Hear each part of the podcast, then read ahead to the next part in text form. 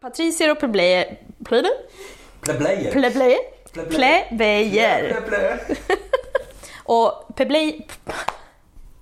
Tredje gången gill. Och plebejer... Plebejerna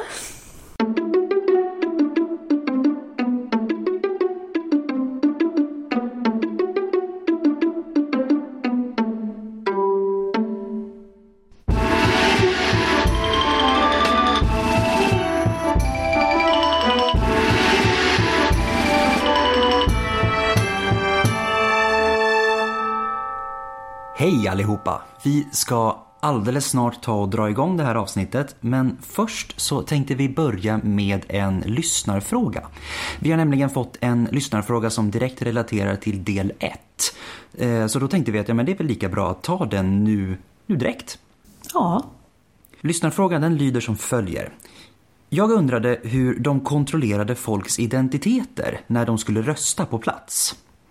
Det är väl en ganska bra fråga? Jättebra fråga faktiskt. Eh, Och det enkla men kanske lite tråkiga svaret är att vi faktiskt inte riktigt vet.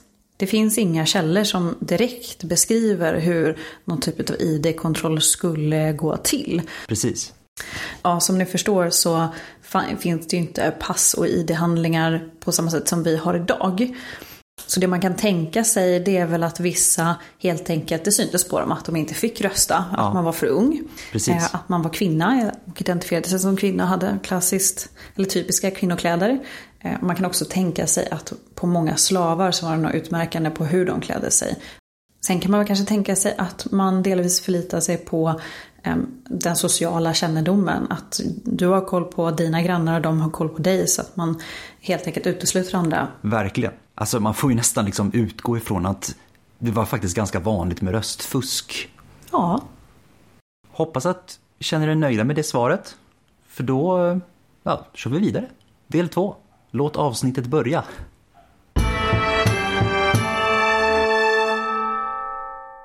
Hej och välkomna till Poddis Castus, en podd om antiken. Vi som sitter här idag, det är jag, Emily. Johanna. Och jag Adam. Idag ska vi ta del två av tvåstegsraketen om demokrati. Vi kommer prata om den romerska republiken, dess fall och varför vår demokrati inspirerades av den romerska istället för den grekiska demokratin. Mm, spännande.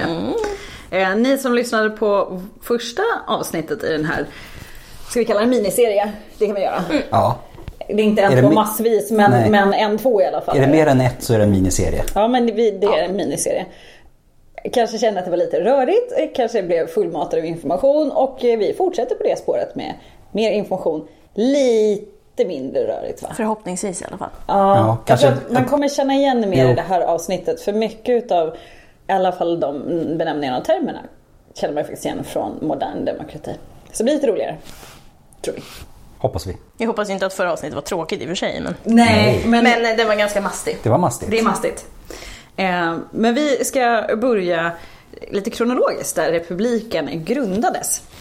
Enligt den romerska traditionen, eller den romerska historieskrivningen, så grundas Rom den 21 april 753 före vår tideräkning. Det är väldigt exakt datum. Eh, och det här datumet kommer antagligen från en snubbe som heter Marcus Terentius Varro. Kallas oftast bara Varro om ni läser det någonstans. Och han använde sig då troligen, han skrev mycket, mycket senare, och han använde sig troligen utav konsulslistorna för att räkna bakåt. Vi kommer nämna vilka konsulerna är sen. Och sen så la han till då de traditionellt 244 åren som då ska styrs av kungar. Så det, vi, vi rör oss i området där Rom ligger, det vet ni säkert vad det är. Det som är idag Italien. Eh, och de sju kullarna. Och det finns ett visst stöd för att det sker någon, någonting kring mitten av 800-talet. 800-talet är vi inne på. På de här kullarna. Och det här har man sett i arkeologin. Det har funnits folk där, det blir en befolkningsökning, det ändras lite i strukturerna. Så att det finns ett visst stöd för att det skulle kunna vara så att Rom grundas här någon gång i mitten. Och när det enligt myten eller historieskrivningen så är det då den första kungen Romulus som ni kanske känner igen från Romulus och Remus. eh, Som ska ha grundat det här. Den berömda duon. Den berömda Berömda duon, tvillingduon. Med varghonan där Precis. som eh, diar dem. Ja. Som Simon och Garfunkel. ja. Men, men det är också ordet lupa, som betyder varg, betyder också prostituerad. Just det. Yes. Så att, eh, De kan också bli diad av en prostituerad. kanske lite troligare i så fall att en prostituerad har tagit hand om dem än en varghona. Det är liksom inte Men det kanske blir snyggare med, med Men statyn, varghonan. statyn är ju snygg. Ja. Precis. Ja, fast det är ju, tvillingarna är ju tillagda mycket senare. Ja, ja. Men vi ska djupdyka i den myten någon annan gång. För idag ska vi faktiskt ta oss till republiken. Så ni får bara lita på oss. Det var två tvillingar. Den ena utav dem, Romulus, ska ha grundat Rom. Han var också Roms första kung. Han mördar sin brorsa för övrigt. Ja, det gör han också. De har inte så bra skapelsemyt, romarna. Det är, Det är väldigt våldsamt. det är väldigt våldsamt. I och för sig är republiken generellt ganska våldsam. Ja. Och de här 244 åren som vi nämnde så ska det alltså ha varit sju kungar som regerade enligt den här traditionen. Om man gör lite överslagsräkning ska de ha regerat, vad var det, 34,87 år var. Det, det är ganska mycket. Det Det låter väldigt mycket. mycket. Och det låter väldigt fredligt. Ja, så att Ja. eh, det här ska man väl se som ja, myt, mer, lite mer åt det mytiska hållet än faktisk historieskrivning. Och många av de här kungarna har namn som eh, kanske anspelar på olika karaktärsdrag de har. Eh, men den sista, han hette då Tarquinius Superbus. Det var inte att han var superduper. Eh, han ska ha varit ganska vis men han ska ha styrt väldigt hårt. Och så hade han en son som betedde sig illa. Aj, aj. Ja, eh, hans son, Superbus son, han våldtar Lucretia som är en utav Roms, eh, hon är en dotter till en i Roms framstående adelsfamiljer. Det här är ett ganska vanligt motiv i senare konst, så det kan man ha stött på lite här och där. Lucretia blir våldtagen och hon känner ju då att, att hon har dragit skam över sin familj. Vilket är ju ja, på alla sätt väldigt konstigt och fel med våra mått mätt. Men hon berättar det här till slut för sin familj och tar livet av sig för att hon skäms så mycket och det så. Istället för att han, mannen, döms. Det hela leder fram till att en eh, familjevän, tror jag han är, eh, Lucius Junius Brutus, svär att hämnas eh, Lucretia. Han ska alltså ha tagit dolken som hon har använt för att sticka sig själv och ta livet av sig själv. Ska han ha tagit när den fortfarande var blodig och sagt vid den här dolken svär jag att befria Rom från dess kungar. Eh, och kungen med familj fördrevs. Men det här ska då ha skett eh, enligt traditionen 510 eller 509 före vår tideräkning. Om ni tänker då tillbaka till avsnitt 1. Del ett. Del 1. Precis. Bra. Del 1. Så får Aten demokrati 510 före Ja. vår tideräkning. Så det, händer, det, är, det är verkligen något som ligger i luften. Eh, och det som är lite intressant här det är faktiskt att familjen fördrevs och inte bara man hade inte bara ihjäl dem om man jämför med vad som kommer hända lite senare i den här berättelsen. Men det här är alltså den, enligt Roms historieskrivning. De vill ju ha, eftersom att de blir en republik vill de ha en kung eller kungar, men i alla fall sista kungen som är ganska hemsk, som gör någonting fult, som gör någonting dumt. Så att det finns fog att göra en revolt. Eh, alltså Så därför så har man det här, det finns ju, vi kan ju inte idag, hela arkeologin kan inte bekräfta att det fanns just den här personen som har gjort det här, utan det här är ju vad vi har fått ner från mycket, mycket senare skrifter om hur republiken grundades. Men det här gör att ordet för kung, rex, som vi känner igen från många andra senare ord, blir ett skällsord. Precis som tyrann kommer att bli lite senare i Aten. Att vara som en kung var verkligen inte någonting positivt. Ja, då har vi kastat ut kungen. Nu är det liksom, nu är det över. Nu ska vi skapa någonting nytt. Jag tänkte säga clean slate, men det var det inte riktigt. Men Nej, det var ganska same same fast vi valde människor istället för att någon blev född. Ja, vi har kastat ut dem, it's all good. Och då ska vi skapa något nytt. Och det som egentligen, en, det en, eller det, inte det enda, men en av de få sakerna som förändras, det är att istället för att ha en kung, som sagt, så väljer vi två konsuler varje år. Det här det är liksom, det är inte som idag, vart fjärde år så väljer vi någon, utan det sker varje år. Eh, och de förmodligen ärver, ärver kungens mandat, mer eller mindre. Och vid den här tiden har vi precis som i Aten, har vi de här gamla rika familjerna, liksom the, the best of the best, eh, aristokratin, som kallas patricier. Och de har väldigt stor makt vid den här tiden. Och det här är lite intressant för att som Emelie nämnde så den stora förändringen här blir att kungen ersätts med två konsuler. Medan man jämför med utvecklingen i Aten, där började man ju från ett helt annat läge där man skapar olika institutioner. Enligt den romerska traditionen ska de institutionerna vi kommer att prata närmare om redan ha funnits mer eller mindre i den formen de får sen. Så det är en ganska stor skillnad från hur det var i Aten. Mm. Precis, som sagt, det, det, folkförsamlingar, senaten, romarna själva då ska ha sagt att det här existerade under kungarna eh, och sen senaten bildas av Romulus då, enligt legenderna. Vi har eh, ungefär samma konstitution som innan. Vi har eh, folkförsamlingar och vi har eh, senat som existerar. Och sen så lägger vi till några viktiga delar. Exempelvis magistrater och de, antalet varierar över åren. Men ungefär, konstitutionen ser mer eller mindre likadan ut faktiskt från början till slut. Romarna vill att allt ska vara som det alltid har varit. Oh, traditions Eh, people! Det var bättre förr. Haha! och hur länge finns republiken då? Jo, den finns från att kungarna kastas ut då 510 eller 509 före vår tideräkning fram till att Octavianus slash Augustus blir eh, princeps och där börjar faktiskt kejsartiden. Och det räknar vi antingen 31 före vår tideräkning, slaget vid Actium där han besegrar Marcus Antonius och Kleopatra.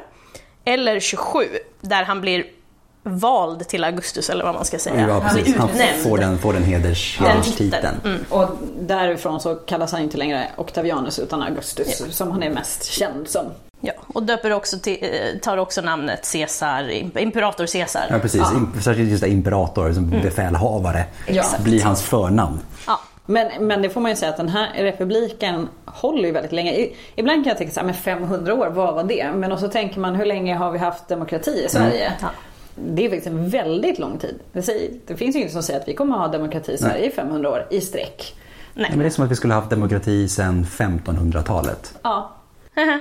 Och Eh, hur länge har vi haft kvinnlig rösträtt då? Mm. nej, precis. Knappt 100 år.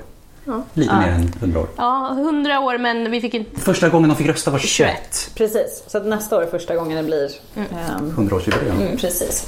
Att Första gången det blir 100-årsjubileum. Ja, men tänk dig, kan det bli 100-årsjubileum? Nej, det kan det inte. Nej, glöm det. Men det håller i alla fall väldigt länge. ja. Ska vi reda ut lite vad den här, det här består utav? ja, det är väldigt rörigt än så länge. Vi ber om ursäkt. Det är nu, nu börjar vi bena liksom. Alltså det här är rörigt för oss också, men jag tror att vi... det- Jag tror att när, när man är klar med det här så kommer man ändå tänka tillbaka och säga Fan, det var nog bra ändå. Jag tror, Jag det. tror det. Och jag tror att man kommer hänga med för det är, Ja. det är många begrepp som kommer det- eh, kännas bekanta. Det, det är så bara. Det, är liksom, det, det får vara så. Men det, som sagt var, som vi har konstaterat så, alltså konstitutionen den fortsätter från kungadömet mer eller mindre. Allting var liksom redan på plats. Kungen är borta. Och istället för kungen har vi nu två konsuler istället. Så att folkförsamlingarna, eh, där liksom består av de romerska medborgarna, där finns den huvudsakliga politiska makten. Eh, och det är inte helt omöjligt att det här var, alltså, att det här var fallet under, även under kungadömet. Att kungen hade liksom som en symbolisk roll, någon sorts liksom religiöst överhuvuden och sådär. Liksom. Eller överbefälhavare. Eller något sånt, Ja. precis. Ja, precis. Det som konsulerna sen får ta över mer eller mindre. Liksom. Så att folkförsamlingarna har vi som en av de här tre huvudsakliga delarna i, eh, under den romerska republiken. Och folkförsamlingarna de godkänner eller förkastar lagförslag och förklarar kanske krig och fred som sina viktigaste, viktigaste uppgifter. Man fick nog förklara väldigt mycket krig i alla fall. Ja, men det är, gjorde det är lite målet för republiken. Eller vad man ska Att säga. kunna- för, ja, slåss så mycket som Ja, men möjligt. slåss så mycket, så- expandera så mycket som Ja. möjligt. Så att det, ja, som De du säger, det är mycket krigsförklaringar. Det är en rätt så tydlig, eller i efterhand blir det ju en tydlig agenda. Att då, det är verkligen expansion är ju stor del av det de gör. Den andra delen utav de här tre huvudsakliga delarna, det är väl magistraterna då. Och magistraterna är väl liksom det som i Rom, eller som vi kanske skulle översätta närmast med typ ämbetsmän. Och magistraterna de väljs av medborgarna i folkförsamlingarna eh, att styra republiken i deras namn. Och de här magistraterna de utövade religiös, eh, militärisk och juridisk makt. Eh, och det var också de som hade rätten att överse och sammankalla folkförsamlingarna. Så det var folkförsamlingarna som både valde magistraterna men folkförsamlingarna sammankallades på liksom magistraternas eh, begäran. Liten snabb, eh, så här, återigen, medborgare. Det är alltså romerska män. Och Rom vid den här tiden, det är inte mycket mer än staden Rom. Nej. I början, i början av republiken, det är mer eller mindre bara staden Rom. Vi pratar män och that's it. I vuxen ålder. I vuxen ålder. Och när, när blir man vuxen då? Det, är liksom, det, det beror lite på hur man kanske definierar det. Såklart det är ingenting enkelt så alltså De hade ju inte som vi ett, ett Definitivt, år nej. då man blev vuxen. Men det är någonstans i tidiga 20-årsåldern. Ja. Eh, Så att det var ju ganska många, precis som i Aten, som var uteslutna ur den här, ja, att vara delaktiga. Ja. Och sen har vi senaten som den tredje huvudsakliga delen. Och senaten har ju främst rollen som rådgivande organ till magistraterna. Okej, så vi har folkförsamlingen, det är romerska medborgare som ska ha den huvudsakliga makten. Ja. Magistraterna, det är några representanter då som ska reellt styra det som liksom hela, hela skeppet. Och sen senaten ger råd till magistraterna. Precis. Och hur det funkar där mellan folkförsamlingen och magistraterna kommer vi gå mer in på när vi göttar ner oss i folkförsamlingarna.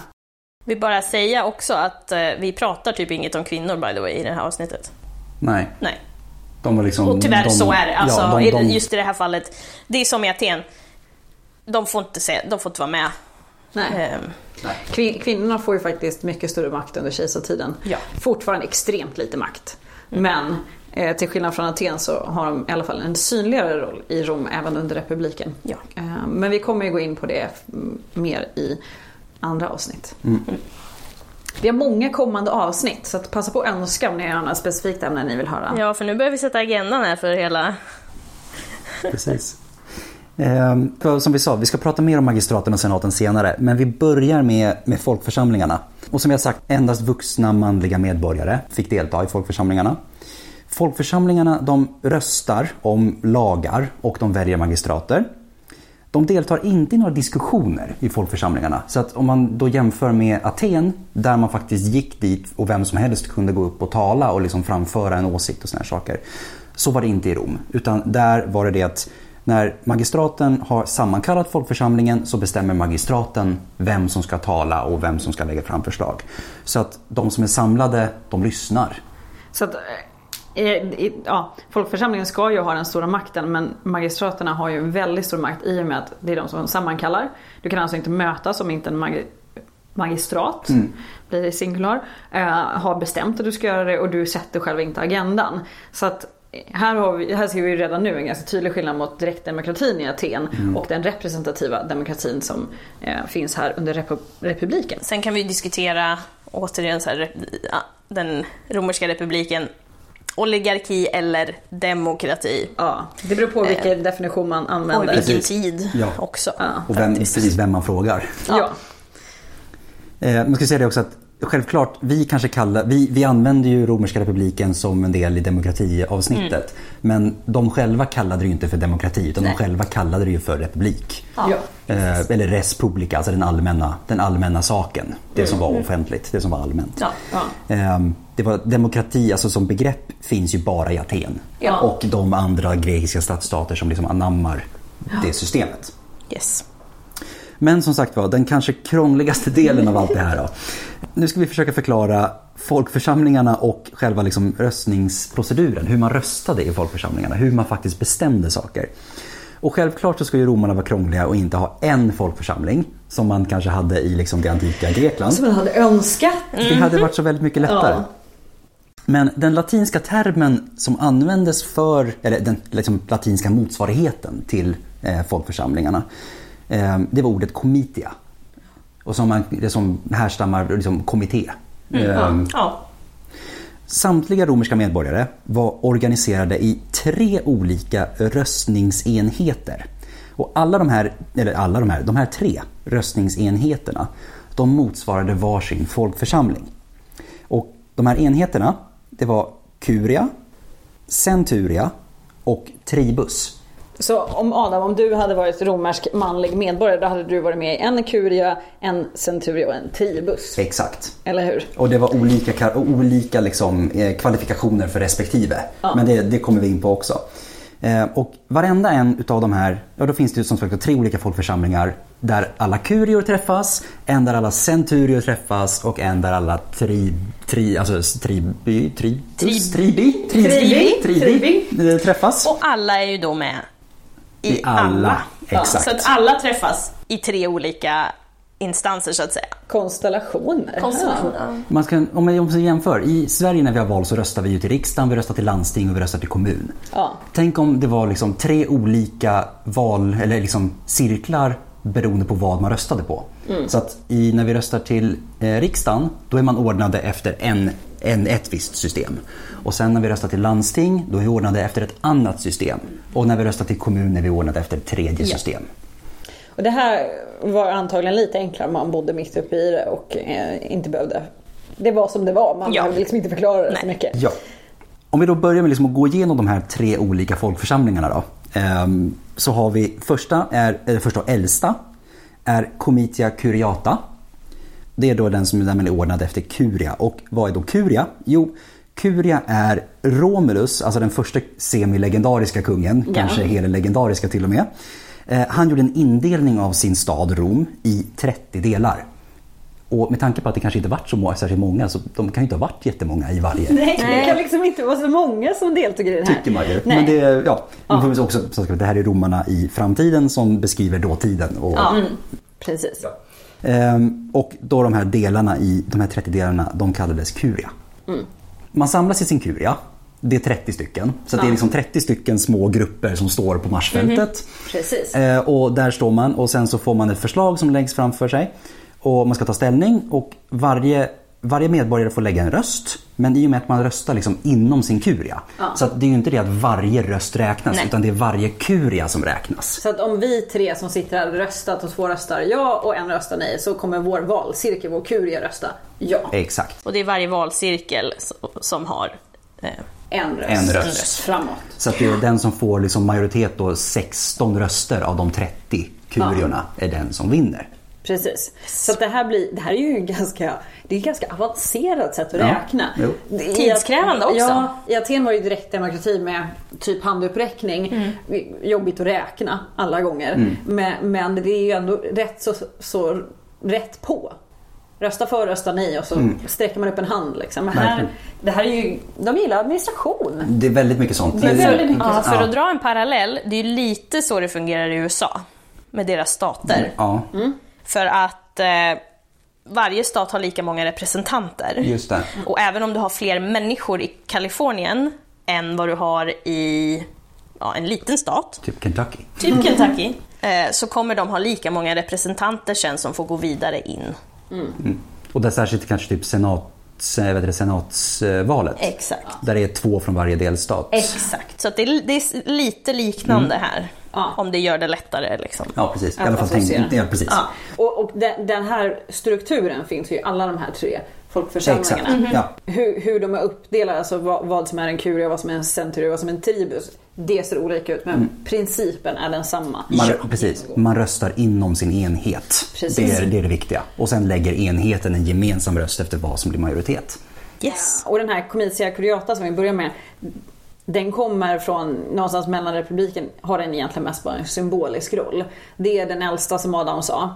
Och den, den ansvarar för familjelagar mot slutet, eller vissa till och med bara familjelagar. Så den här har man lite kvar för att ha kvar den. Rom, det ska Rom, vara som det det alltid har vara- varit. ja, men det är lite så. var bättre när vi liksom, ja, förut. Alltid Fast- förut. fast inte med kungar, men det var ändå bättre precis, på ja. Det känns som att det, ta, det tas det ner till mer lokal nivå, liksom. Jo. man löser vissa andra problem eventuellt. Precis. Eh, så, så att den eh, kommer inte spela jättestor vikt i förhållande till de andra två som Nej. kommer lite Och som senare. sagt var, den, den hade som sagt var inte jättemycket att göra egentligen. Nej, den nej. hade inte jättemycket att säga till om. Men den fanns. Den fanns och den skulle finnas. För att Ja. det, den, den var gammal och den, det var bra.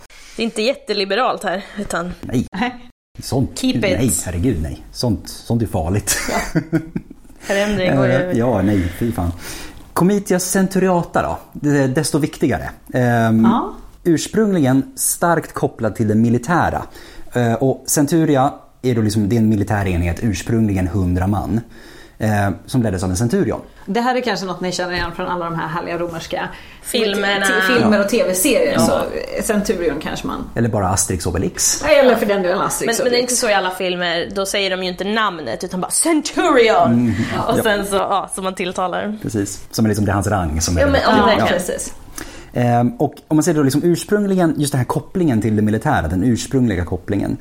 Då var det att de som bidrog mer till militären, alltså de som hade medel att bidra med, typ, alltså i form av, ja men de kunde utrusta hästar, de kunde liksom utrusta kavalleriet. Vilket är väldigt, väldigt dyrt. Ja. Ehm, de fick också större röstprivilegier och deras röster vägde tyngre. Så att det är enkelt förklarat, ju mer stålar du har desto egentligen mer makt har du. Ja. Det, det, det var så det funkade. Exakt. Och sen, ja, jag skulle säga något? Nej men så att ä- även om alla personer, alla medborgare, manliga medborgare var med i de här tre olika folkförsamlingarna så ju rikare är desto mer makt har du. Och de rika var ju ganska få. Ja. Precis som det har varit genom historien. Så att det hänger ju kvar. Man har ju, eller man, aristokratin har ju sett till att de, de sitter på, på en bättre position än alla andra. Som vanligt. Ja. As per usual, indeed. Sen under mellanrepubliken, alltså det är liksom i, i första tidiga stadiet i, under tidiga republiken då, så då fanns den här militära kopplingen som vi sa. Men den här kopplingen försvinner allt eftersom. I och med att också alltså, militära strukturen förändras och sådana här saker. Men röstprivilegierna som var kopplade till den här gamla strukturen, de är kvar. Men det ska ju vara som det alltid har varit. Precis. Och den här liksom, om vi då liksom tar uppdelningen av Comitia Centuriata. Vi kom- minns att uppdelningen utav Kurian, då, alltså eh, Kuriatan, där var det lite baserat på ja, de här 30 delarna som Romulus delade in staden i. Men Centuriatan, den är lite mer krånglig än så. Ja. Eh, Den är uppdelad i röstningsblock. Och nu minns jag inte exakt, exakt hur många block det var. Men det är kanske så strax under 200 till en början. Och sen ökar det upp till så plus 350 någonting i den stilen. Det är många. Det är många i vilket fall som helst. Och i sin, varje röstningsblock var i sin tur uppdelad i sex olika klasser baserade på rikedom. Ja.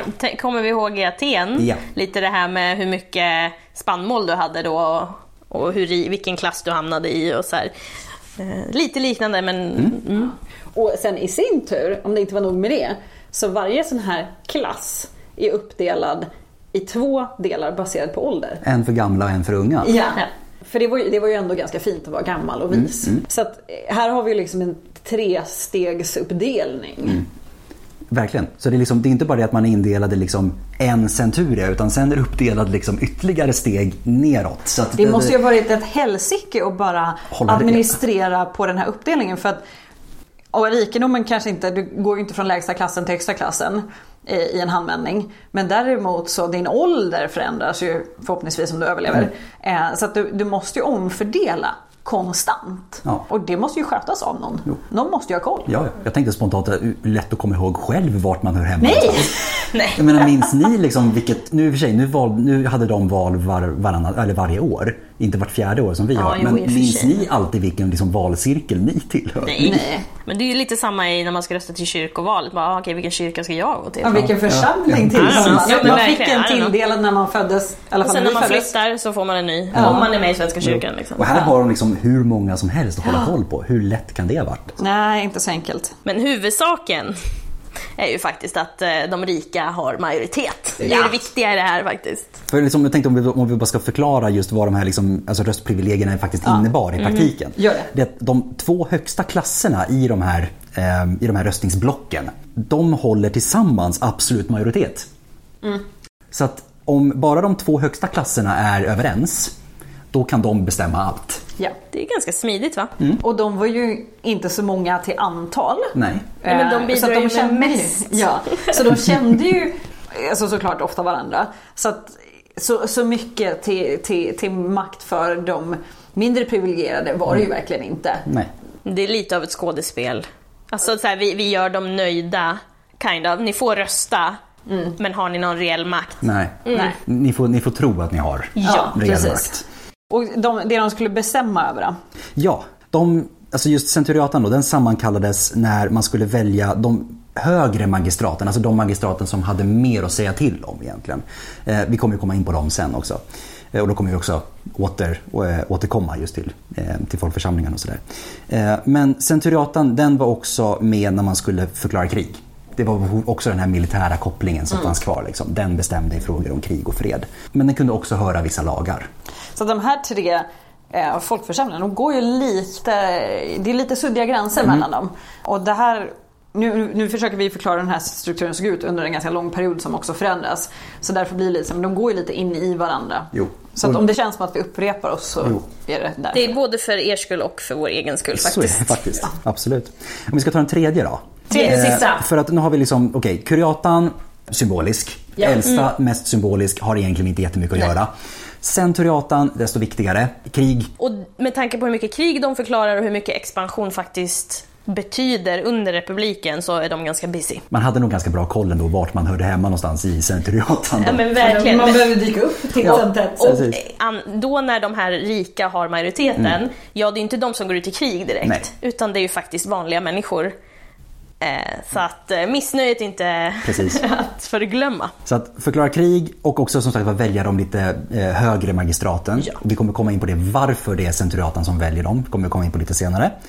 Och vissa lagar, man kan tänka sig att det är lagar som har med krig och fred att göra. Förmodligen. Antagligen. Ja, det är väl där förändringarna behövs om det nu skulle vara.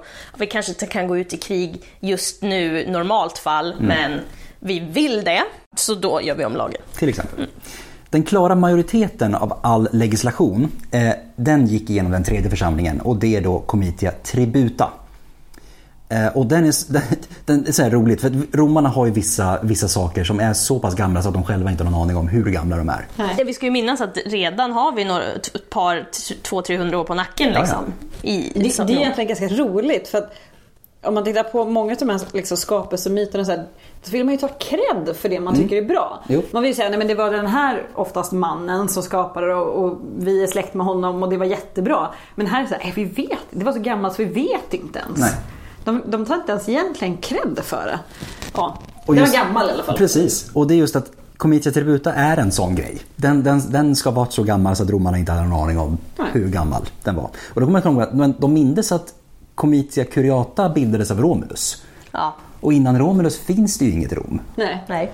Så att hur gammal kan Tributa egentligen ha varit? Logiken Ja. saknas ibland i det här. Ja. Ja. Eh, Men då, tributa den baseras på de, de gamla stammarna, tribus, alltså tribes eh, Ja. på engelska. Eh, De här stammarna då, de var inte grupper baserade på etnicitet eller släktskap utan snarare på vilket distrikt i staden man bodde i. Och nu kan man genast förstå varför kuriatan kanske inte var lika betydande längre när vi kommer Nej. fram i tiden. Därför att den var egentligen också baserad på liknande. Eller du föds in i en tribus men du är inte bunden till en tribus. nej. Utan du, beroende på om du flyttar i staden så ändras din tribus. Ja. Ehm, Så det är precis som idag. Liksom. Det- När du, när du folkräknar dock. Ja, exakt, precis. Om det inte fanns något digitalt eh, sätt att Precis. Nej, registrera. Och precis som vi nämnde, så det mesta utav legislationen, alltså lagförslag och såna här saker under republiken, den hanteras i tributan. I tributan så väljer man också de lägre magistraterna. Så att i centuriatan där är det de högre magistraterna och i tributan så är det de lägre magistraterna. Och som vi sa tidigare, vi återkommer till det här. Mm. Till vilka som, vad som var vad. Exakt. Det, det är lite intressant då, då hur, hur det här går till. Det, det är liksom inte som idag, alltså bara, ah, men vem fick flest röster? Ja, det var du, du vann. Utan här var det, vem är snabbast? Vem kan först få godkänd majoritet eh, av röstblocken i den här församlingen? Det var liksom bara Ja. snabbt som tusan, se till att få majoritet. Och det är också, nu säger jag säkert precis det du skulle säga, men alltså det är också roligt att alla omröstningar var liksom tvungna att färdigställas under en enda dag. Japp. Så att omröstningar som tar för lång tid, de avbryter man. Ja. Där kommer den här snabbheten Ja. in i liksom. Mm. Och där kan man också tänka sig att då var det kanske hellre, om de nu hade den här regeln, att det var tvunget att bli klart under en dag, då kanske det inte var genomförbart att räkna röst för röst. Nej. Om, Men så att det är kanske liksom en regel som kanske styr helt och hållet snarare än någonting annat. Så Ja. undrar man hur mycket eftertänksam man kan vara. Så här, man kommer dit, blir presenterad för någonting man inte har tänkt på innan och så ska du ta ställning på stående fot. Ja. Men då tänker jag också så här. Ja, det var ungefär så här många som röstade på honom. Ja, det är en majoritet hittills. Så nästa, så vem röstar på den här? Hur många röster hade man då? Och rösta på en sak? Ant- ja, pff, Antar det är jag. en bra fråga. Är Eller att, fick alltså, du rösta på typ tre val? Alltså de sammankallar ju för en specifik grej. Om, om typ en magistrat har, men nu vill jag lägga fram ett lagförslag, jag sammankallar den här. Mm. Ja, det är kanske Eh, mer så, inte mer... så att det är nog inte det att- Men om man väljer, om man ska välja magistrater liksom. Ja, just det. Jag vill rösta, det är typ fem pers liksom. Vi ska Ja. välja två. Ja, Får man rösta på tre av dem? det är en bra fråga. Det är en väldigt bra Det är en fråga. väldigt bra fråga. Vi skulle haft en tidsmaskin. Ja, Ja. precis. Man ska också säga det också lite kuriosa bara att över åren, man kan, liksom, inget system är ju liksom helt fritt från korruption. Nej. Eh, och det gjordes ju liksom försök också under republiken att förhindra att man köpte röster eller skrämde personer till att rösta på ett eller annat sätt. Eh, bland annat genom att anta en lag som krävde en skriftlig valsedel. Jag vet inte hur det... Att Hur mycket ja. det påverkar, alltså... Jag kan hota det ändå. Skriv mitt namn för fan, alltså... What? Kanske lite, det, det, är inte, Maybe. det syns ju inte lika tydligt. Men Nej. Nej, i och för sig om det är anonym röstning så... ja, Precis, det beror på man- å andra sidan hur anonym den var. Man, man får hoppas att de kanske gjorde andra saker också, inte bara liksom, att de kanske gjorde liksom att man röstade enskilt. Alltså ja, det Ja. var liksom uppdelat på något Men, annat sätt. men annars tänker jag så här, precis, det beror på när man skriver på den här. Ja. För annars kan man ju plocka någon innan och bara, du ska skriva på Det har vi, har vi faktiskt sett ganska nyligen i våra svenska val där det har varit påtryckningar från folk som har stått utanför vallokalerna och Ja. försökt sen, styra hur folk ska rösta när de väl får gå in i val. Så mycket för folkförsamlingarna och röstningsproceduren, hur det faktiskt, faktiskt gick till.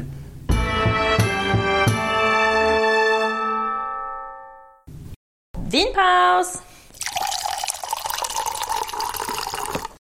Alright, då har vi gått igenom folkförsamlingen så gott vi kan. Folk, folk, folkförsamlingarna. folkförsamlingarna så gott vi kan och förhoppningsvis gjort det hyfsat förståeligt. Då går vi in lite mer på istället vilka sitter i de här folkförsamlingarna och vad är deras relation med varandra. Och då har vi ju som vi sa tidigare, vi har aristokratin, lite rika familjer, gamla familjer som kallas patricier.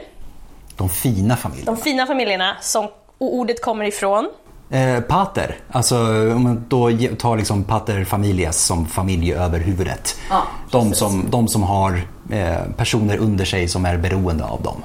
och sen har vi plebejerna, Från latinets plebs. övriga befolkningen, ofta fattig och de har självklart inte samma politiska rättigheter som, eh, som patricierna. Men det var ju ändå medborgare. För de Ja. vi inte har nämnt än så länge var ju att precis som i Aten så kryllar ju av slavar. Of course. Eh, Det är inte bara kvinnor som inte har rösträtt, det är självklart. Slavarna har inte Ja. rösträtt heller. Men i början av republiken då är det ju då är inte det riktigt ett problem än, för att vi har bara staden. Mm. Eller bara och bara är väl inte så bara, men jämfört med vad det blir och Ja. antalet slavar i influx.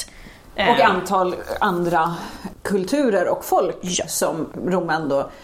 annekterar, Ja. för att säga det snällt. Snällt som sagt. Snällt ja, precis.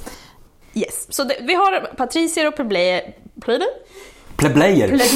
Plebejer. Plebejer. Plö, plö, plö.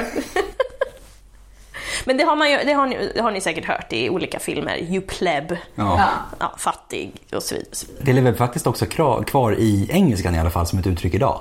Jag tror det. Alltså att man använder det lite grann som nedsättande mot... eh, Ja men visst är det Ja, ja, precis. the plebs. Ja, precis. Som pöbeln i Sverige. Jag kan lätt tänka mig typ Boris Johnson pratar så.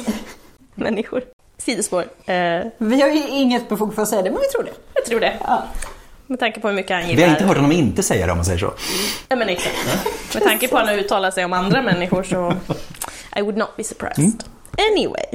Hur som helst, de här är ju inte bästisar de här två De är grupperna. verkligen inte bästisar. Eh, delvis därför att i tidig republik, de som eh, utgör romerska armén, ja, vilka är det? Jo, det är plebejerna, vanliga människor, fattiga människor. Som är, de är ju fotsoldater, Fotsoldater. Den, den stora massan. Ja, det är de som är- står främst i linjen. Japp. Är det Precis. någon som dör så är det en plebej. Exakt. Absolut. Och sen har vi patricierna då, de är, ry, de är ryttare och generaler. Så att... Um, do the dirty work, Sitter längst får bak. ingen belöning. Ja. Och för att vara ryttare var jag också tvungen att kunna liksom, utrusta en häst Mm. som vi nämnde. eh, Vilket är ju svindyrt, Mm. rent Ja. sagt. Eh, Så att, eh, Det blev är ganska intressant tydlig. att det inte är billigt att vara med i armén.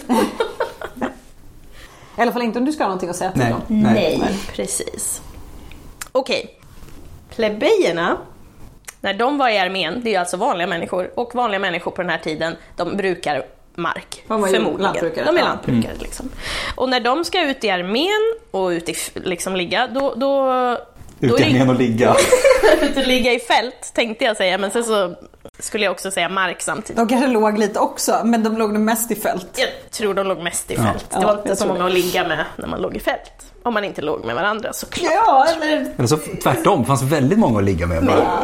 True. eller så, så lånade man en kvinna från att erövra ett folk. Ja, Ja. det är sant. kan man göra. Mycket sant.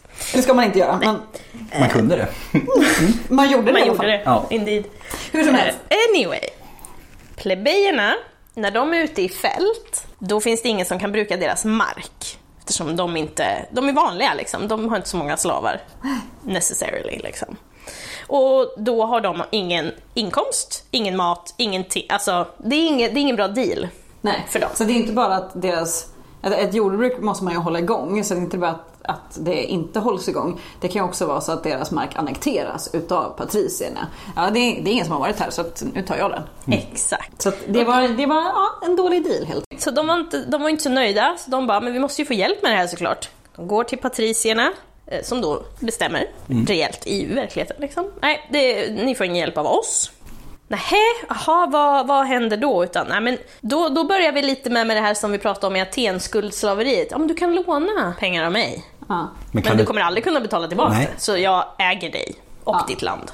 Eh, till slut får de ju nog. De bara screw this. Vi skiter i militärplikten, vi går i strejk. Vi, alltså, vi, det här går liksom inte. Och i Rom så var det inte så att du valde att gå med men du var ju tvungen. Ja. Så, att, så att det, det var ju liksom inte ett val att stanna hemma och bruka din mark. Så att det här liksom var ju något som, ja, som du blev utsatt för. Och det, det var ju bra att de gick i strejk. De hade ju faktiskt, i och med att Rom krigar så mycket som vi har nämnt, så har de ju den möjligheten och använder de ju. Och de är ju också fler Ja. än patricierna. Ja, de är ju fler. Mm. Så att går de i strejk, ja, det, det blir lite kaos. Det blir ganska, Ja. liksom, Det märks. Ja. Det märks verkligen. De gör det alltså, och då- då kommer de fram till att det här var ju bra. Så att de återupprepar det flera gånger framåt i tiden. Och det kallas secessio plebis. Mm. Helt enkelt. Jag tänker lite kul när det där liksom, om generalen inte visste om att de hade gått i strejk och som sitter där på sin häst. Nu ska vi slåss hörni! Vart vart är alla? Och så syrsorna i bakgrunden. Ja. Och det- det kommer vi säkert ha anledning till att komma tillbaka till i annat avsnitt. Men eh, det har- känner ni säkert igen från filmer och så att de har ju ett väldigt specifikt sätt att föra krig på med väldigt uppstrukturerat som är väldigt effektivt. Det funkar ju verkligen ut, inte utan fotsoldater. Det är liksom hela systemet kollapsar direkt. Ja. Så att eh, de var ju nödvändiga Eh, och det var ju tur att de då använde den, den Ja, positionen. men verkligen. Jaha, vad händer då då? Det är inte så att det löser sig på två röda direkt, Nej. utan det blir en riktigt utdragen politisk kamp. Och sakta men säkert så jobbar sig plebejerna fram till någon sorts eh, ja, jämlikhet. Det är ta i, Ish. Alltså, det är ta i, Ja. det är ta i, men I teorin i alla i fall kan man säga teorin, de jobbar sig fram emot makt. Alltså att faktisk, faktisk makt, inte bara symbolisk makt utan slowly but surely. Från strejk till strejk. Ja, från strejk till strejk, Jag skulle, jag verkligen. skulle säga det också att plebejerna fick ju till exempel inte i början hålla magistrat. De kunde liksom inte väljas till de här politiska bestämmande positionerna. Liksom, De var helt uteslutna ja, från det. Ja, verkligen. Och som jag har nämnt i de här folktribunen här, Comitia Centuriata så... Folkförsamlingarna. Folkförsamlingarna, attans. eh, Comitia Centuriata så var de ju ändå, även om de var fler, så hade ju deras röstenheter inte lika stor makt som de rika. Nej. Så att återigen där var de ganska uteslutna Ja. från reell makt. För man kan ju Verkligen. tänka sig att i de här två rikaste klasserna så var det ju väldigt mycket patricier. Ja, bundis bundis Ja. liksom. Ja, ja, ja. Gud. Men de får ju till ett eget politiskt råd i alla fall. Det får de till slut. Som sagt då, de här tidiga kompromisserna. Plebejerna får till ett eget politiskt råd. De får, det kallas för concilium. Concilium plebis faktiskt. På engelska idag council. Så att det, det är därifrån det kommer. Vi ska också kanske passa på att säga det nu, för nu har vi redan, nu kanske vi redan har gått, sagt det ett par gånger, men det här mjuka set, eh, som vi, vi, har, sagt- i centuriata, vi har sagt i centurion och vi säger i concilium, för att det, det är ju C i concilium där också. Att vi vet att det uttalas med hårt K på klassisk latin. Men vi väljer nu ändå att säga det med mjukt C. För att det är allmänt vedertaget. För att det är allmänt vedertaget. Det är därför vi säger Caesar och inte Kajsar och vi säger Cicero och inte Cicero. Det låter så töntigt. För att dels låter det töntigt och dels är det fruktansvärt pretentiöst. Ja, verkligen. Verkligen. Ja. Så, så att eh, ni som satt där och, och eh, hytte med näven ni får jättegärna skriva till oss om det här, men vi vet om det och det, vet, det är ett medvetet Jag vill val. också be om ursäkt till alla som har försökt lära mig latin att jag kallade det precis pretentiöst. Äsch då.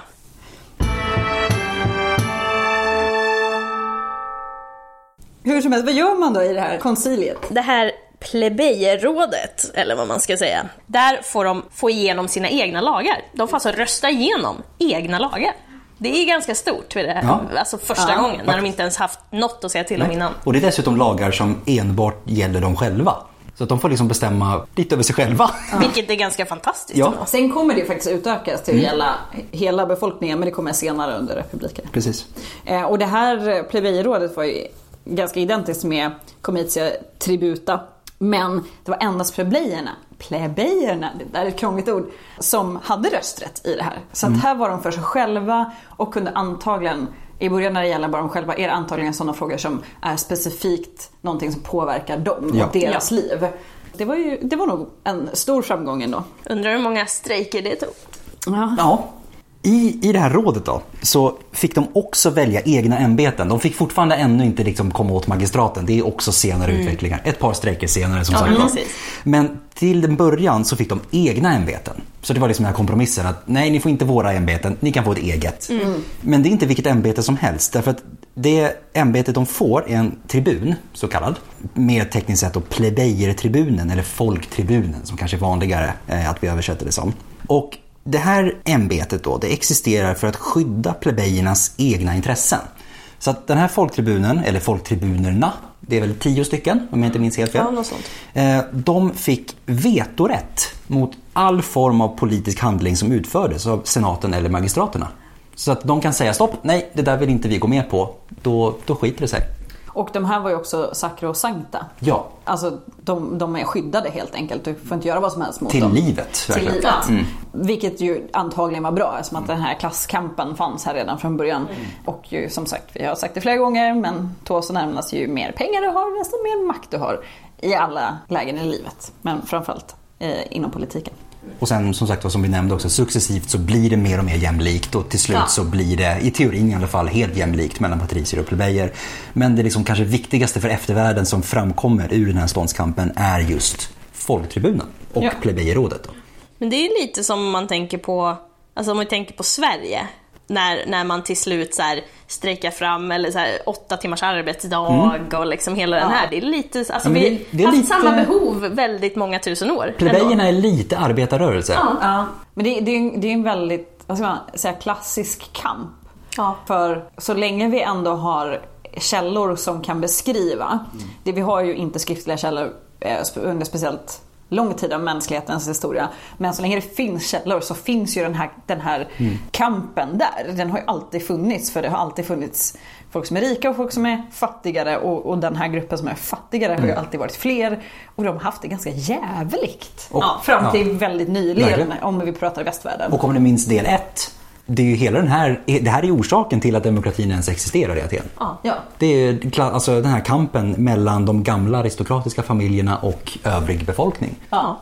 Det är, och kompromisserna däremellan successivt bygger fram till det som blir demokratin. Eh, Så den är ja, mäktig den, Den, kampen. den spelar sin roll i historien om man Den säger så. gör det. Men kommer ni ihåg att vi pratade om att det var tre delar i den här romerska konstitutionen? Vi har redan pratat om folkförsamlingarna i alla fall. Precis, den har vi betat av men det fanns ju två till. Ja. Eh, Så vi tänkte att vi kanske skulle kika lite närmare på dem. Och vilka är de två då? Det är senaten och det är magistraterna. Och senaten är kanske den som man direkt känner att ah, men det här har jag nog kanske lite koll på. Mm. Romerska senaten är ganska välkänd för Ja, eftervärlden. men också för att eh, just benämningen senaten finns Ja. Amerikansk politik. Så att det, det ringer lite fler klockor kanske för de flesta utav oss. Och det var den dominerande politiska institutionen i den romerska republiken. Men senatens auktoritet, den beror kanske mer på tradition och se- sedvänja än någonting annat egentligen. Precis, det liksom- eftersom det var kungen då, Romulus, som, vi, som påstods ha skapat den som rådgivare åt kungen. Precis. Och de finns bara kvar sen. För det är det de är, de är rådgivare. Det är Ja. deras roll. I ren teorin teori, ja I- i precis. teorin. Det här är ju ändå ett ganska vanligt förekommande fenomen även under de väldigt långa perioden vi har haft eh, monarki. Att man har något typ av rådsfunktion med ett gäng äldre herrar som tycker och tycker och tänker. Och verkligen fokus på äldre herrar. Ja. Det är faktiskt inte ett skämt Ja. i det här fallet. För att Adams etymologihörna... Dum, dum, dum, dum, dum, dum. Ordet senatus, då är det alltså senaten på, på latin. Det kommer från det latinska ordet senex, som betyder gammal. Så att det är no, no joke, en senator är gammal man. Ja. Man var inte uråldrig. Nej. Man var liksom inte 97. Nej, nej, nej. Nej. Du var Men- kanske 50 plus i alla fall. Ja. Eh, Det är också lite likt amerikansk politik där. Men det är också lite kul, tror du att amerikanerna vet om det här? Jag tvivlar. Om man liksom tar som pride i att vara liksom, ja jag är senator. Alltså, vet, ja, Gammal du är gammal man. Du gammal du, har blivit, du har blivit vald till att bli gammal man. Men det var ju ändå någonting väldigt fint Ja. att, att sitta i Mm. senaten. Det Ja. var ju liksom inte Herregud, fy ja. skam. Nej, nej, herregud. Eh, för det tror jag att vi nämnde lite tidigare, att vara gammal var ju, det var ju ändå en bedrift under Jo. den här perioden utan antibiotika och allt sånt. Ja, men väl. Alltså bli, det var ju väldigt mycket tur såklart. Men Jo. bli gammal var ju inte någonting nödvändigtvis dåligt. Nej, Nej. absolut inte. Bara lite kul som sagt för att ja, jag ska ställa upp i gamla mansvalet nästa år. Och Emily nämnde ju att eh, under kungadömet så valdes det här, alltså både att senaten fanns till för att rådgiva kungen men de, de valdes också utav kungen. Och sen under den tidigare republiken övertogs det här utnämnandet av den högsta magistraten. Som vi kommer prata mer om. Ja, precis. Om konsul. Vi kan avslöja det nu, det är konsul. Det är konsul. Spoiler! Och man valdes främst baserat på släktskap. Nej. Ju Ja. finare man var desto större sannolikhet att man hamnar i senaten såklart. Mm, Okej, och vi kan också kanske komma fram till att det var främst patricier va? Ja, ja som sagt. Ju mer pengar, ju mer makt. Men sen så kommer det här, det kommer skifta lite grann. För under senare delen av republiken så kommer faktiskt senaten bli en plats för tidigare magistrater. Så att det blev det lite mer automatiskt mot slutet. Och under större delen av republiken var det alltså 300 gamla män. Och sen senare i publiken så blir det 500 gamla män. Och det här finns ju avbildat i åtskilliga tavlor i hur många tv-serier och filmer som helst. De här Gud, ja. gamla männen i sina tågor. De hänger över liksom sätet och liksom Ja. viftar. Och som sitter och diskuterar och är så visa. Och, Och det är också för att alltså, de som skrev saker var ju främst senatorer. ja. Så att det är ju det är också om de skriver om sina, som Cicero som skriver om sina egna bedrifter och såna här saker. Ja. Då förpassas ju mycket av handlingen till senaten. Precis. Eh, Så att, att de här har fått en stor roll även under vår tid, inte så konstigt i och med som Adam sa att allt material vi har kommer Mm. från den här övre klassen. Det kommer ju spegla vår bild utav det. Man kan tänka sig också att just de här, det var de här gamla männen som hade mest tid över också. Ja. Och faktiskt kunna Och- sitta och skriva. Mest pengar, mest Ja. slavar. Ja. Ja, och på sommaren är de ute i sin villa på landet liksom och filosoferar och skriver. Klaga på värmen och... Ja, men precis. Men de var ju ändå rådgivare så de, de skulle ju komma med någon typ av råd och Ja, ja, de, hade, de, och fyllde, sådär. de fyllde sin funktion i alla fall. Ja. Och det gällde ju väldigt mycket utrikes och militärpolitik. Och vi har ju nämnt att Rom expanderade, så det var ju ingen liten fråga. Nej. Nej. Eh, Till skillnad från Aten som faktiskt inte gör det. De satsar inte på den här enorma expansionen som Rom gör. Och Rom blir ju enormt verkligen. Ja. Går ju från väldigt litet till väldigt, väldigt stort under ändå en ganska kort Precis. tid. Så att det måste ju ändå ha tagit upp en hel del tid. Aten har ju sitt sjöförbund men de tar ju liksom inte, de annekterar ju inte land på samma sätt som Rom gör. Utan de låter ju ändå sina medlemmar styra sig själva med Atens inflytande och såna här saker. Ja. Liksom. Så att det är inte, det är inte samma så att säga imperialist, inte samma imperialism eh, i de båda fallen. Verkligen. Eh, ska vi sägas. Men senaten, även fast de bara inom citationstecken är rådgivare så ska vi säga att de har ju en högst avgörande roll i de här besluten som faktiskt tas av magistraterna. Eh, det var inte vanligt att man gick emot senatens rekommendation. Nej, det gjorde man ju inte. Tänkte jag gå tillbaka till att de höll på med utrikesfrågor. Ja, men gör det. det finns ju en ganska rolig, de flesta kanske har hört talas om Cato den äldre. Han Ja. ska ju ha avslutat alla sina tal med och för övrigt anser att Kartago bör förstöras. En klassiker. Han slogan lite grann. Och de här rekommendationerna som senaten kommer med, de kallas för senatus consultum, alltså senaten Senat, ja, senaten har blivit konsulterad. Det, det är helt enkelt eh, inte mycket krångligare än så. Formellt sett är det alltså endast ett råd från senaten som förklarar deras ståndpunkt i en specifik fråga, men det var inte vanligt att man gick emot senaten. Ett möte med senaten då, eh, det kunde kallas av de högre magistraterna. Precis som att man kunde kalla till folkförsamlingar så kunde man också kalla på senaten. Och det var också magistraterna som sen översåg det här mötet. Och Det gjordes helt efter behov med det explicita målet då att få ett senatus consultum. Nu har jag en fråga här. Jag vet verkligen inte vad jag ska göra. Jag behöver hjälp. Ja, men jag frågar senaten. Vad tycker ni att jag ska göra i det här fallet? Sen blev det väl antagligen så att vissa frågor var det praktiskt att be om senatens råd även om du kanske egentligen hade en åsikt visste vad du skulle vilja göra.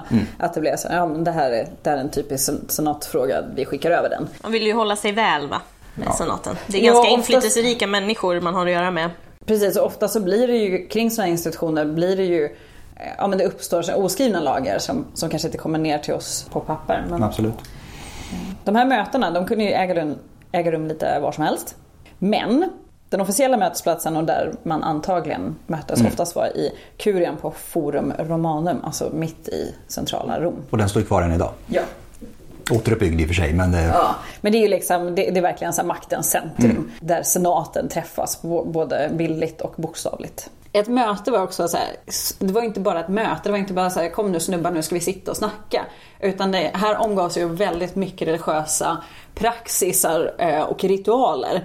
Så kurien var ju som den föredragande mötesplatsen eller ett tempel. Så att det här var ju liksom, det var ingenting man gjorde i en handvändning heller. Utan det var ju ändå en ganska stor procedur. det finns ju liksom egentligen ingen distinktion mellan vad som är politik och vad som är religion och såna här saker. Eller vad som, är, vad som är religion och inte är religion. Utan det finns liksom inget alternativ.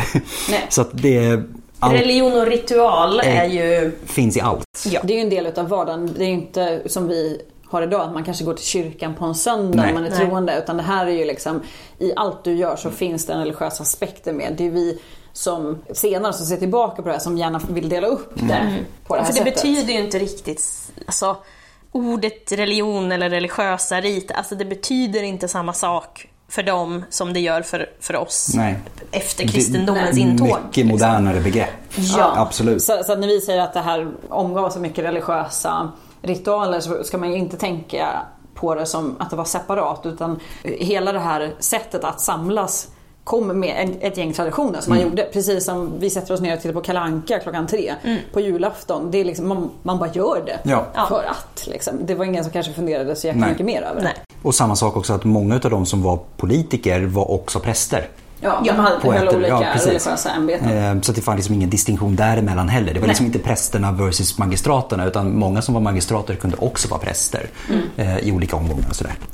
Men som sagt inför varje, inför varje möte av senaten så utförde man auspiker som det kallas. Det är alltså att man, man utför vissa ritualer där man ska hitta omen efter vissa. Eh, Det kan vara att man tittar på fåglars flykt. Eh, Man kan läsa i in, eh, inälvor från olika djur och såna här saker. Och om någonting inte ser bra ut då kan prästerna säga nej stopp, det här ska vi inte ha. Vi ska inte Det här blir mötet." dåligt. Nej, det här var inte bra. Det finns ju många fall där man har tolkat det fel också.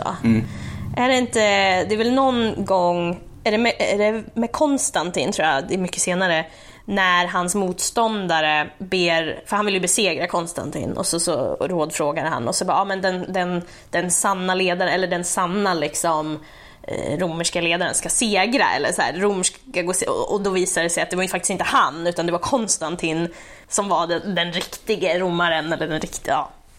Så att eh, det här med tolkningar.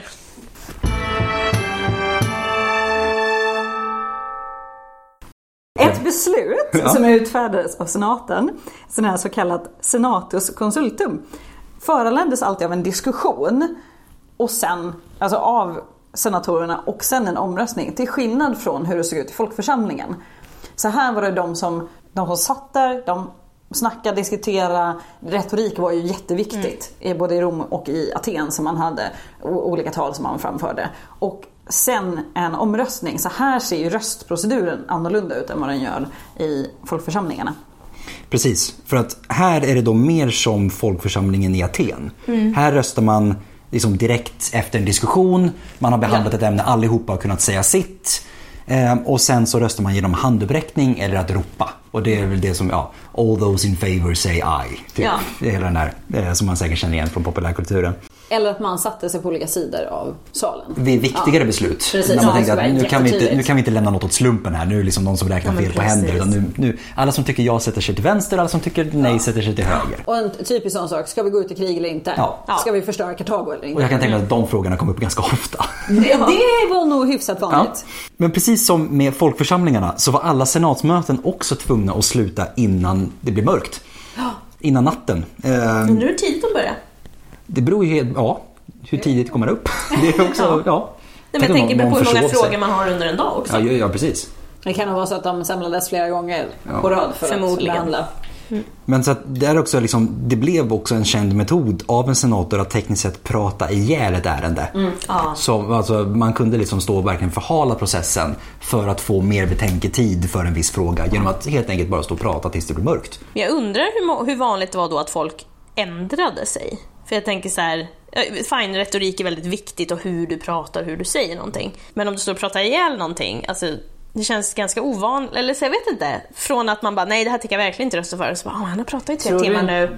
Fan, det här kanske vi ska rösta på ändå. Tror du inte att det handlar mer om att påtryckningar runt omkring? Och Lite cash in lite, there. ja, men lite sådana Ja, saker. i och för sig, prata ihjäl det, det är mörkt, vi ska gå hem. Men du, eh, vill, gillar du pengar? Ja, och ja, allianser. Ja. Röstar jag, du på mig, röstar jag på dig. Ja. Precis. Ehm, True that. Lite så. Ja, Det var senatorerna. det var senatorerna. Så mycket för de gamla männen, Precis. kan man säga. Nu kör vi tredje och sista gruppen, äntligen. Nej, det kan jag väl inte säga. Jag tycker ändå vi har gjort det här helt okej. Absolut. Det är magistraterna Magistraterna som är sist ut. Sist ut. Och då som vi tidigare har sagt, eller förhoppningsvis förklarat på ett bra sätt, det är de här valda ämbetsmännen då, då som är eh, kända som representanter för folket. Mm. Och det är, de, det är de som praktiskt utför, alltså de är politikerna Precis. i det här. Ja. Eh, mer eller mindre. Och om vi ska säga det, liksom, det, det, vi kan kategorisera dem idag som två breda kategorier. Det är väl liksom, ing- den här kategoriseringen existerade kanske inte under antiken på samma sätt. Men idag i alla fall när vi ser tillbaka så kan vi kategorisera dem på det här sättet. Det är de ordinära magistraterna, alltså de som var liksom en, en fast del av konstitutionen, de som väljs varje år. Eh, eller ja, i alla fall med jämna mellanrum. Och de extraordinära magistraterna, de som endast användes i nödfall. Och de kommer vi komma in på lite senare. Vi börjar med de ordinära magistraterna. Yes. Alla magistrater de hade så kallad potestas, alltså auktoriteten att utföra sitt uppdrag. Och de högsta magistraterna, de hade också ett annan sorts auktoritet. Och det var auktoriteten att föra befäl. Och det var liksom oftast då i militäriskt anseende. Och det kallades imperium. Så det är därifrån det ordet kommer, att man hade rätten att föra befäl. Mm. Och har du, till, har du fötts i rätt familj, har du tillräckligt med pengar, då kan du göra en fin politisk resa i den romerska republiken. Det var ju såklart möjligt även om man inte kom från en fin familj. Absolut. Desto svårare däremot. Det Verkligen. var lite krångligt. Mm. Ja, Det var enklare om man var eh, född på rätt sida. liksom. Absolut. Vi kan kalla det en sorts karriärstege. Kan vi göra. Precis.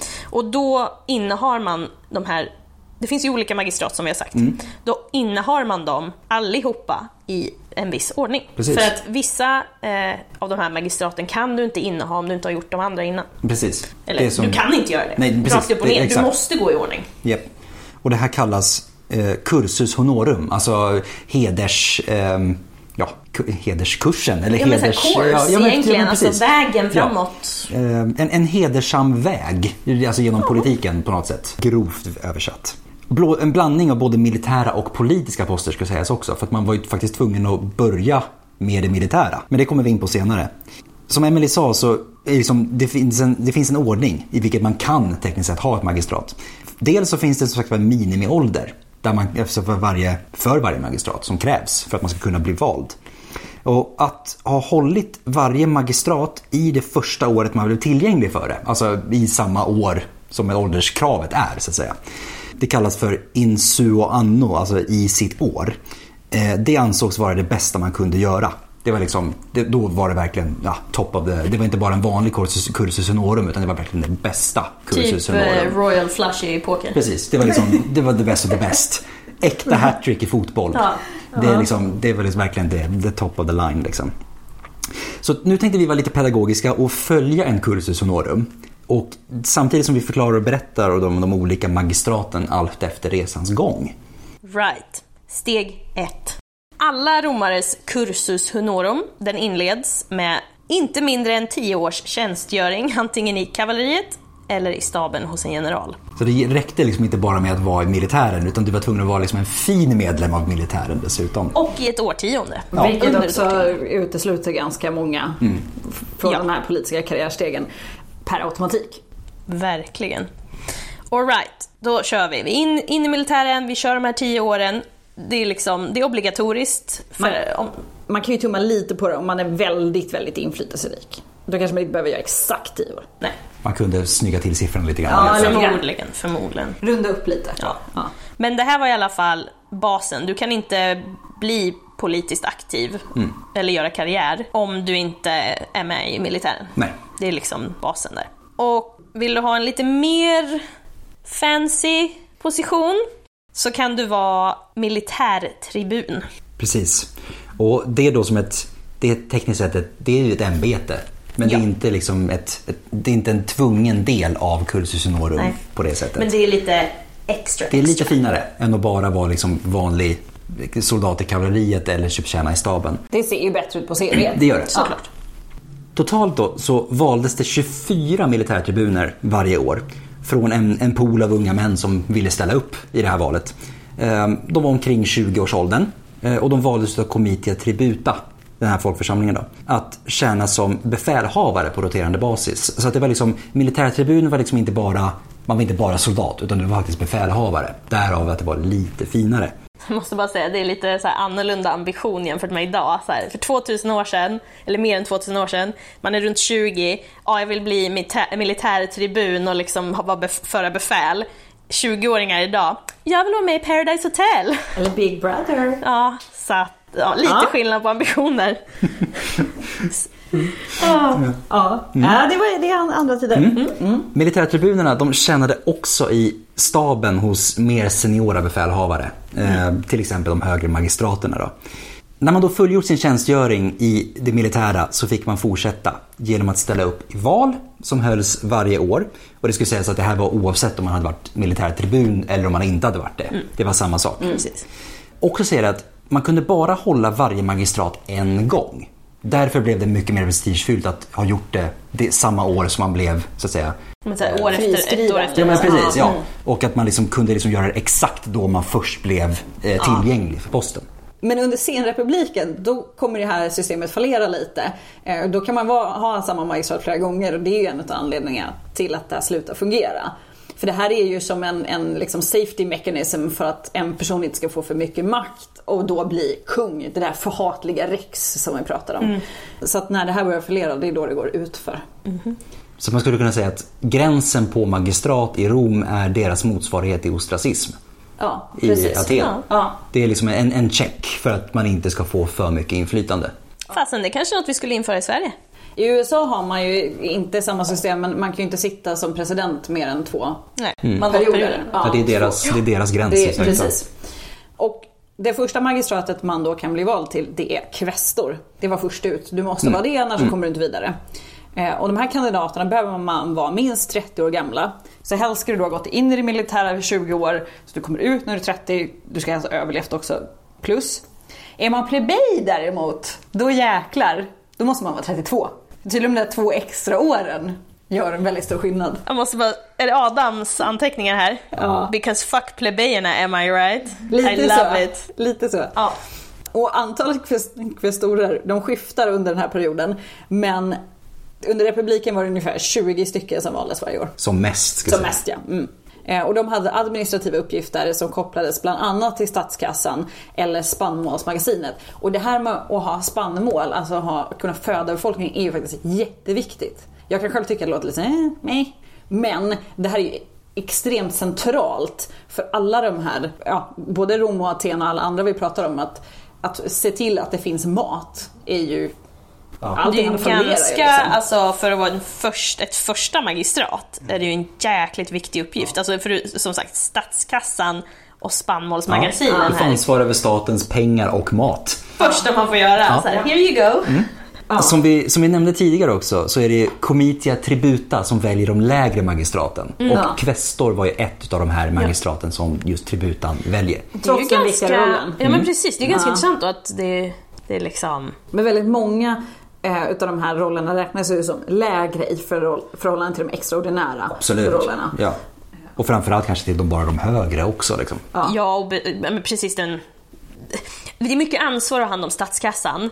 Men hur mycket makt Ja. alltså, har du? Jo. För missköter du statskassan då är du körd. Ja. Ja, ja, Men när du är på topp-toppen och faktiskt bestämmer över saker, det är en helt annan... Och, och eh, se, senare, när vi tar oss framåt i tiden, så blir man, om man har varit kvestor blir man också automatiskt medlem av senaten efter att den här mandatperioden har gått ut. Så är det inte i början. Nej. Eh, men så blir det sen. Men då har ju också senaten ökat i antal.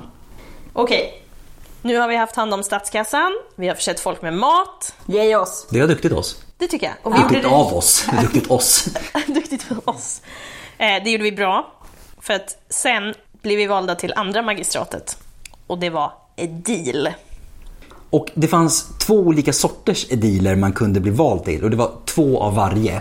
Så att du har den plebejiska edilen och du har den kuruliska edilen. Och namnet kurulisk det kommer från sella kurulis som är en sorts stol som tjänade som en symbol för auktoritet, alltså en, en Det auktoritetssymbol. här känns så random när man sitter här Ja. drygt Lite som- 2500 år senare och bara va? Ja. Men det är lite som en tron då. ja, men typ så. Idag. Ja. Men det gav just namnet på en typ av edil. Men det gjorde det i alla fall. Det Den andra, den sorterna. andra får bara heta plebejisk liksom. Eller så här. ja, men precis. Och den, det är alltid lite special för de som är lite bättre Lite än så. alla andra. Och här kan vi koppla tillbaka till den här ståndskampen. Exakt. Eh, för en, eller de två plebejiska edilerna de valdes då utav plebejerrådet. Ja. Men, och de två andra valdes utav comitia tributa. Igen, två lägre magistrat. Precis. Ja.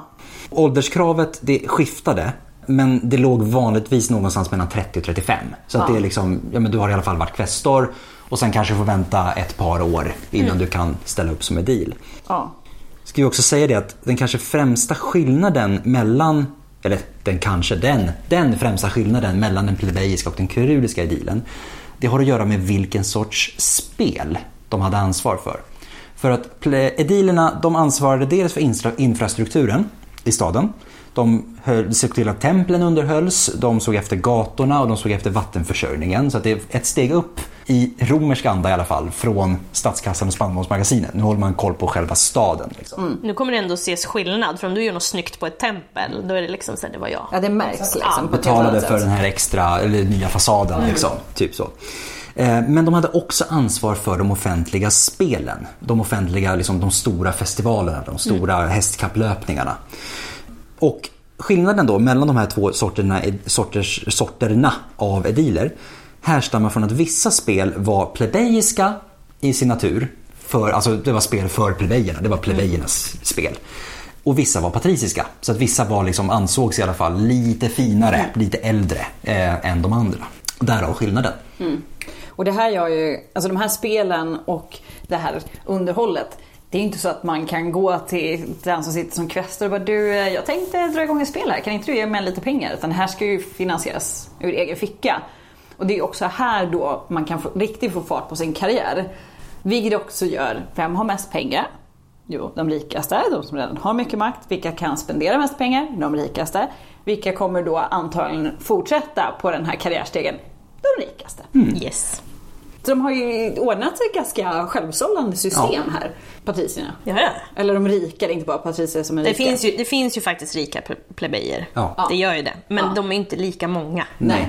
Men de som har rika har i alla fall eh, skott sig bra här. Verkligen. Och sen kan vi också tillägga att alltså, vissa patriciska familjer, det är lite som under alla tider, har du en gammal familj som har haft pengar så har du inga problem att få lån. Nej. Om din familj inte har så mycket pengar kvar. Nej, För att det är det goda namnet som förser dig med... precis. Så det hänger ihop. Precis. Och det var inte lite pengar de spenderade heller ska sägas. Nej. Det var ju fruktansvärt mycket pengar de kunde lägga på, på just att organisera. Det är då man inser hur mycket pengar de rika faktiskt hade. I förhållande Ja. För det, man, man ska göra en liten jämförelse. Även om de mäktigaste kejsarna som kommer sen hade kunnat ha svårt att jämföra sig med de här dealarna som spenderade enorma pengar på de här spelen. Och det är klart att dra, ställer du till med en sjuhelsikes folkfest. Klart det blir populär. Vem skulle inte gilla det? Och du ser ju självklart till att trycka ditt namn på alla typer av program eh, Ja. som delas ut till folk och säga att ja, men det är han och den han som har påkostat de här spelen. Mm. Det är klart att folk vet om det. Ja, och det är inte bara att du ska ha en snygg show. Det kan ju ingå att i, i, liksom, samtidigt så, här så delas det ut mat, det bjuds på det här och det här. Det blir ju liksom, man ser till att spela på det. Du ska få ut så mycket som möjligt av dina pengar. Din Det är ju kanske därför också senare som de riktigt, riktigt rika, de behöver inte bli kejsare heller. Du har inflytande ändå. Det verkar inte vara så kul att vara kejsare heller om jag ska vara Nej. helt ärlig. Nej, men det är Nej, men det är det jag tänker, för att, för att vissa, fine de vill kanske göra skillnad, men det är också ett sätt att sätta ditt namn på kartan. Men har du en, är du så pass rik ändå, du behöver inte genomgå hela den farsen eller vad man ska säga. Nej. För att du, du, kan, du kan liksom bara, "Ja, du behövde hjälp med det här sa du. What's in it for me? Ja. Sen ska man säga att, att tjäna som en deal, det är lite som gymnasiet för oss idag. Ja. Du kan hoppa över det, det är frivilligt. Fast det är inte frivilligt längre i Sverige. Det blev ju obligatoriskt förra året. Att vara en deal eller gå i gymnasiet. Att gå i gymnasiet, det är Okej, obligatoriskt. Fram till förra året så var det frivilligt. Men du vinner verkligen ingenting på det. Eh, Nu ska vi inte uppmuntra folk att hoppa av gymnasiet. Nej. Nej, nej, nej, nej, men det, nej, det är det jag Stay- menar. Du in school. vinner Ja, ingenting ja, att, inte gå gymnasiet. Okej, ja, men... Ja, nej, nej, nej, tvärtom. Ja, stay in Ska du ha chansen så behöver du gå till gymnasiet. Ja, ja, okej. Stay in drugs, don't do school. Nej. Tvärtom. Det, det var det jag var ute efter. Att även då innan förra året, innan det Ja. blev obligatoriskt, så var det ju mer eller mindre inofficiellt obligatoriskt. Ja. För att det är jättesvårt att komma vidare Ja. om du inte har en gymnasiekompetens. Mm. För det är ett, ett krav för att komma in på väldigt många arbetsplatser. Men Och det var vi- lite samma sak med Ja, dealerna. exakt. Du behövde inte ha gjort det, men i praxis, mer, ja, några undantag kanske gick vidare. Precis. Men de allra flesta har gått den vägen. För att nästa steg på cursus honorum är pretor. Och det egentliga kravet för att kunna ställa upp som pretor var att ha tjänat som kvestor.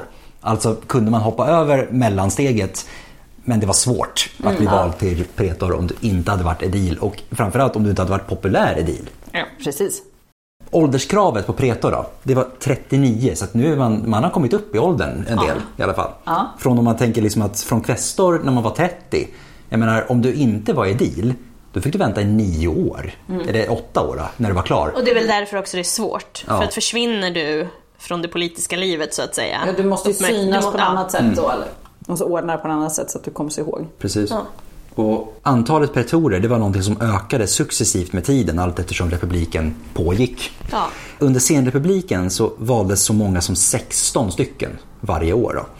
Och Alltså antalet magistrater, det, är liksom, det blir bara mer och mer. det är så här, det, det, precis, och det, vi kommer kanske komma in på det också sen varför, just varför det är så. Och precis som med under antiken, eller under antiken, hör nu, under Aten. Precis som under antiken. precis som under antiken, det är det vi pratar om. I Aten så ökar ju också, där ökar ju också an, antal instanser och olika politiska Mm. ämbeten kommer öka. Allt eftersom man märker att ja, men, vi behöver något. Det är kravet, när, liksom, när behovet visar sig så utvecklas det. Men det är också i och för sig, en, en, som vi sa, vi kommer förklara lite mer senare kanske, men nu börjar det ju hända lite grejer, alltså expandera mer och mer, jäkligt fort också. Det är klart vi behöver Alltså fler, romerska men riket, ja. romerska riket, alltså vi Ja, behöver... det, det, precis. Det, det sker ju liksom i koppling till att riket växer. Ja. Att man behöver fler människor att styra. Det, det är väl ganska logiskt. Ja. Ehm, som vi sa som sagt, ja, eller sa vi det? Att deras främsta ansvar var vad Nej, som... nej. De, nej, det var bra. säger Då det säger vi det nu. Yes. Ehm, deras främsta ansvar, pretorerna då, det var att tjäna som juridiska domare. Så att de hade juridiskt ansvar. Ja. Och det fanns två olika sorter. Eh, Praetor urbanus och Praetor peregrinus. Eh, och de här prövade brottmål som rörde medborgare respektive icke-medborgare. Och det här kommer vi kanske också komma in på lite mer senare. Eh, för att medborgarskapet kommer ju också utökas. Mm, det är ju en liten, ganska, en liten, ganska stor fråga. Ja. Det är en väldigt stor fråga. Ganska det liten stor fråga. Ja, en stor Det fråga. är det som gör att romerska riket kan expandera så kraftigt som det gör. ska också säga att som pretor, det är det första magistratet där man har imperium. Där man har den här befälsrätten som Yes. vi nämnde förut. Och i och med att man har imperium så får man också en livvakt av staten. Fan vad Och- nice. Ja, det är väl härligt. Och den här livvakten består som mest av sex stycken så kallade liktorer. Gud, jag läste liktoner först. Ja. Oh my god. Det har man inte en livvakt Nej, av. nej, nej. Eh, en liktor är en man som är beväpnad med ett spöknippe. Alltså en, en, ett knippe spön helt enkelt. Ja. Och det här spöknippet då, eh, det kallas, eller kallades för en faskis. Låter det bekant? Ja. Kan man ju säga. Det pratar, vi pratar lite om det i gladiatorer i film. Precis. Fascism. Exakt. Det är en romersk symbol för magistraternas auktoritet. Och det är också liksom sån här, lite så här deras auktoritet att utdela straff och att utdela, Precis. utdela dom och såna här saker. Liksom. Så det, ja, men det, det är makt. Ja, Ehm, en maktsymbol. Ja. Ehm, Med det här imperium, då, befälsrätten, så hade man också rätt att leda arméer eller att sammankalla folkförsamlingarna och att lägga fram lo- Det lagförslag är inte helt dåligt Nej, alls. det är Men- ganska stor, eh, stort ansvar. Vilka väljer de här då? Pretorierna de väljs av Comitia Centuriata. Nu börjar vi röra oss uppåt i stegen här Nu byter alltså. vi folkförsamling. Yes. Nu är vi borta från tributa. De, tributa väljer kvestorerna och de väljer edilerna. Precis. Och sen har vi kommit upp oss och det är här, de, de som hade mycket pengar hade mer makt. Det är där vi är nu. Nu börjar vi närma oss de högre skikten hörni. Och sen kommer vi in i det här som alla vill vara. Yep. Ja! The best of the best. Och då blir man ju konsul. Det mest prestigefyllda och mäktigaste av alla positioner in all the land. Emily står just nu uppe i soffan och liksom pekar med hela Ja. handen. Och om ni kommer ihåg från början så var det alltså, förenklat så byter man ut kungen mot två konsuler. Så att det är den här positionen. Och det här kan man bara bli vald efter att man varit pretor och man måste vara över 42 år gammal. Och man ska vara två stycken. eh, För att man ska ha vetorätt gentemot varandra. Precis. Mm. För att det är återigen, det är inte en person som ska ha den här makten, det är inte en person som ska kunna bli kung. Så är det varannan... Är det så ofta som varannan dag man bestämmer eller typ varannan vecka? Jag minns Varannan- inte. Något sånt. Varannan vecka eller varannan månad Ja, men någonting sånt. Man turas om och har högsta makt. Om du kommer hyfsat överens med din konsulkompis, då, då kan man mer eller mindre, ja men nu får du bestämma ett tag, sen bestämmer Mm. jag. Men man får som sagt säga nej till den andra oavsett Ja. när som. Så att säga. Säga att nej, veto, Exakt. stopp, sluta. Och sen, man kan ju inte vara konsul hur många gånger som helst. Det måste ju gå minst 10 år Ja. mellan Mm. valen. Och sen plebejerna, får de vara konsul i början? Inte i början. Nej, Inte i nej. början. Nej. Till slut får de ju det. Ja. Ja.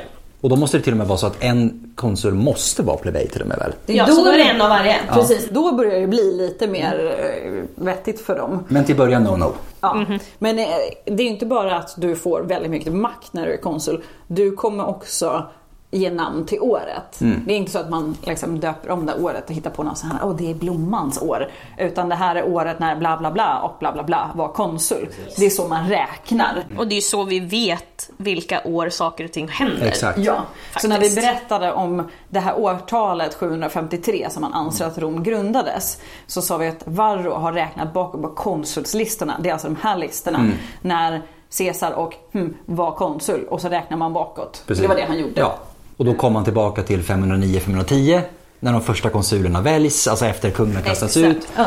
Och sen lägger han på de här 244 åren Det var kungas- därför han kom fram till sju kungar, bara det här låter rimligt. Ja. Ja, vi drar till med det. Något sånt. Eh, Så att eh, det är ju en väldigt prestigefull position. faktiskt. För att Nu det är blir- du president more or less, om man ska premiärminister, whatever. Ja. Fast ändå ska- liksom att du, du får också en plats i historien på ett annat sätt. För verkligen. Det är liksom, året blir ditt. Ja. Precis som pretor så hade man ju en livvakt, alltså en grupp med lektorer i det här fallet. 12 lektorer som eskorterades av när man var konsul. För att precis som när man var pretor så har man imperium, man har alltså det här befälhavandet. Nu har du då steppat upp i karriärstegen, du har inte längre sex lektorer, du har 12. Ännu mäktigare, ännu mer utsatt, ännu fler livvakter. Yes. Ja, och eftersom att, eftersom att konsulerna också hade imperium, precis som pretorerna, så hade de också auktoriteten att sammankalla folkförsamlingarna. Och vi skulle säga det att det var vanligt, eller vanligt, vanligtvis var det konsulerna som gjorde det. Pretorerna gjorde det oftast bara om konsulerna inte var närvarande och kunde göra det. Det var konsulerna som annars, man, då, man lät konsulerna göra det helt enkelt. Samma sak med senaten. Det var konsulerna man lät göra det och pretorerna gjorde det om konsulerna inte var där. Och varför var de inte där då? De kanske var ute i fält. Ja. För att det var det, kanske deras huvudsakliga uppgift. De var befälhavare över arméerna. Yes. Det, var det, det var det de fanns till för i huvudsak. Och vi har ju nämnt i förbifarten att Rom expanderar ju väldigt mycket och det gör man ju genom krig.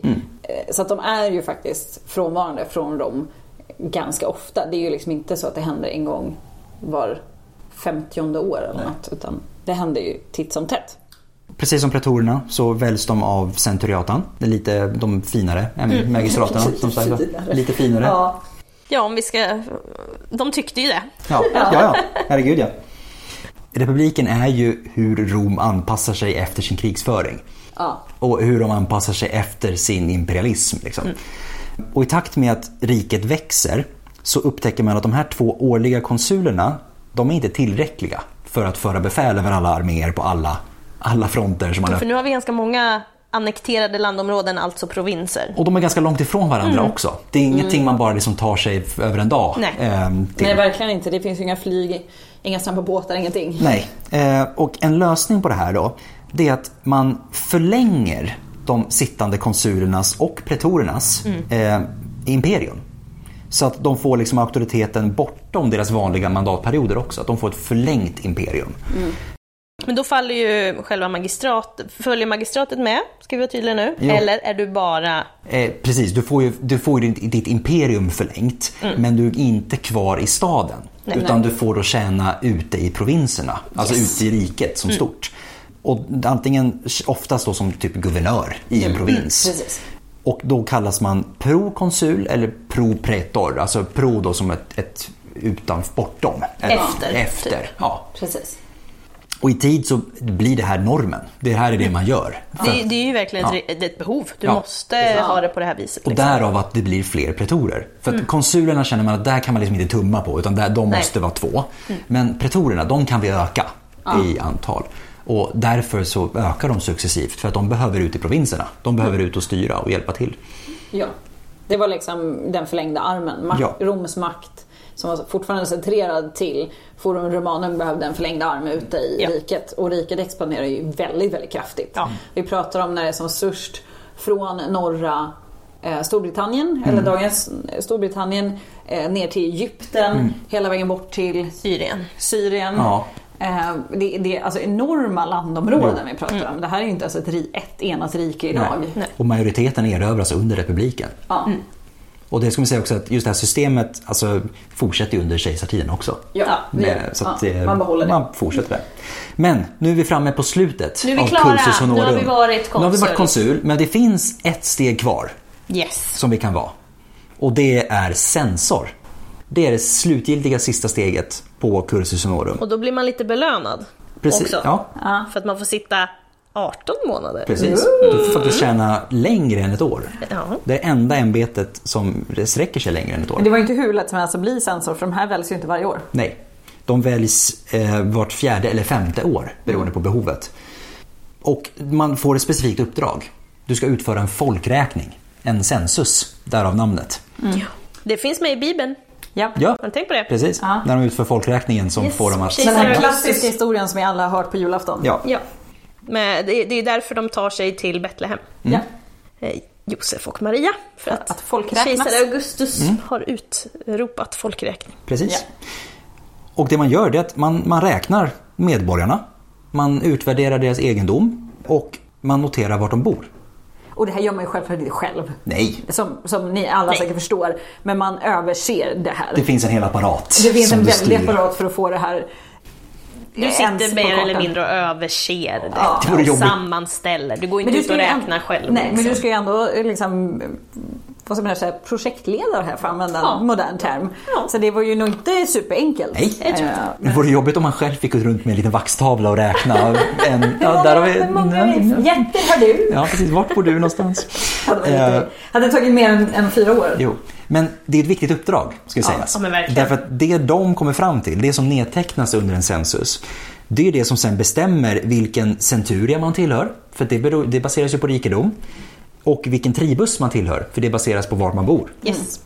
Och det får ju också konsekvenser för hur man sen organiseras i folkförsamlingarna.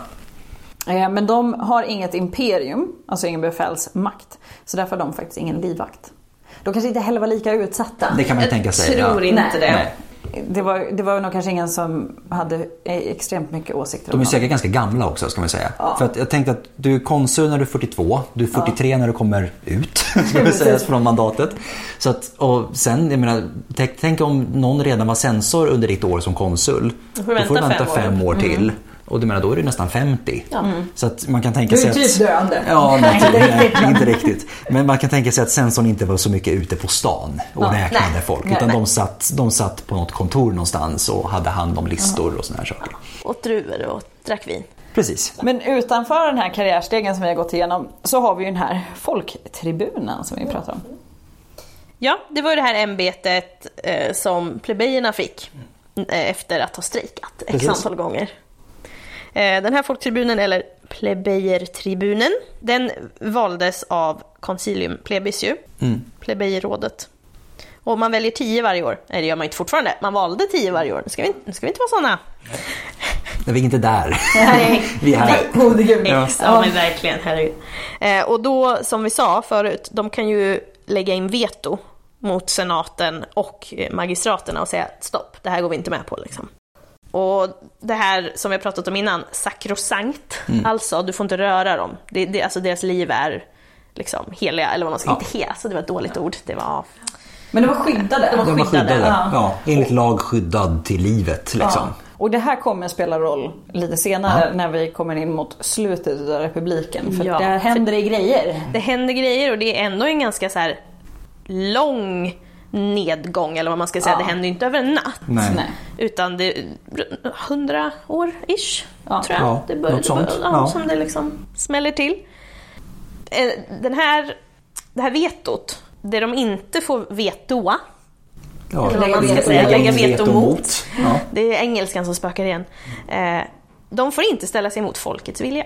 Nej. Nej. Det var ju bra i och för sig eftersom att de skulle vara fo- folkets utsände så att säga. Ja men precis. Och, och därav har vi också igen- återigen säkrat det här att du kan inte flippa och försöka bli kung eller vad man Nej. ska säga liksom, och ta egen makt och, och sådär. Så hela det här systemet, precis som i, i Aten, bygger ju kring den frågan att makten ska tilldelas och du behöver ha någon som är ganska högt upp i den här strukturen men ingen ska vara så pass högt upp att den personen kan ta enväldig makt. Eh, och då har man ju väldigt många olika sätt att skydda eh, sig själv eller republiken.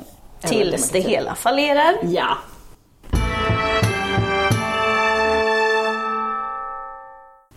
All right. Nu har vi då gått igenom det praktiska. Hur funkar den romerska republiken? It's done. Tänkte säga, varför funkar den? Det har vi inte gått igenom och det tror jag vi lämnar. Var, jag tror inte de själva vet, Nej. eller ve, ve, visste varför alltså. Nej.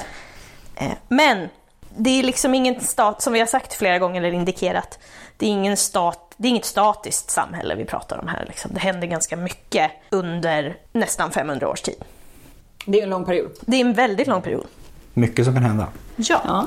Och som vi, som vi pratade om förut, vi börjar republiken med staden Rom. De är inte större liksom. Det, that's it.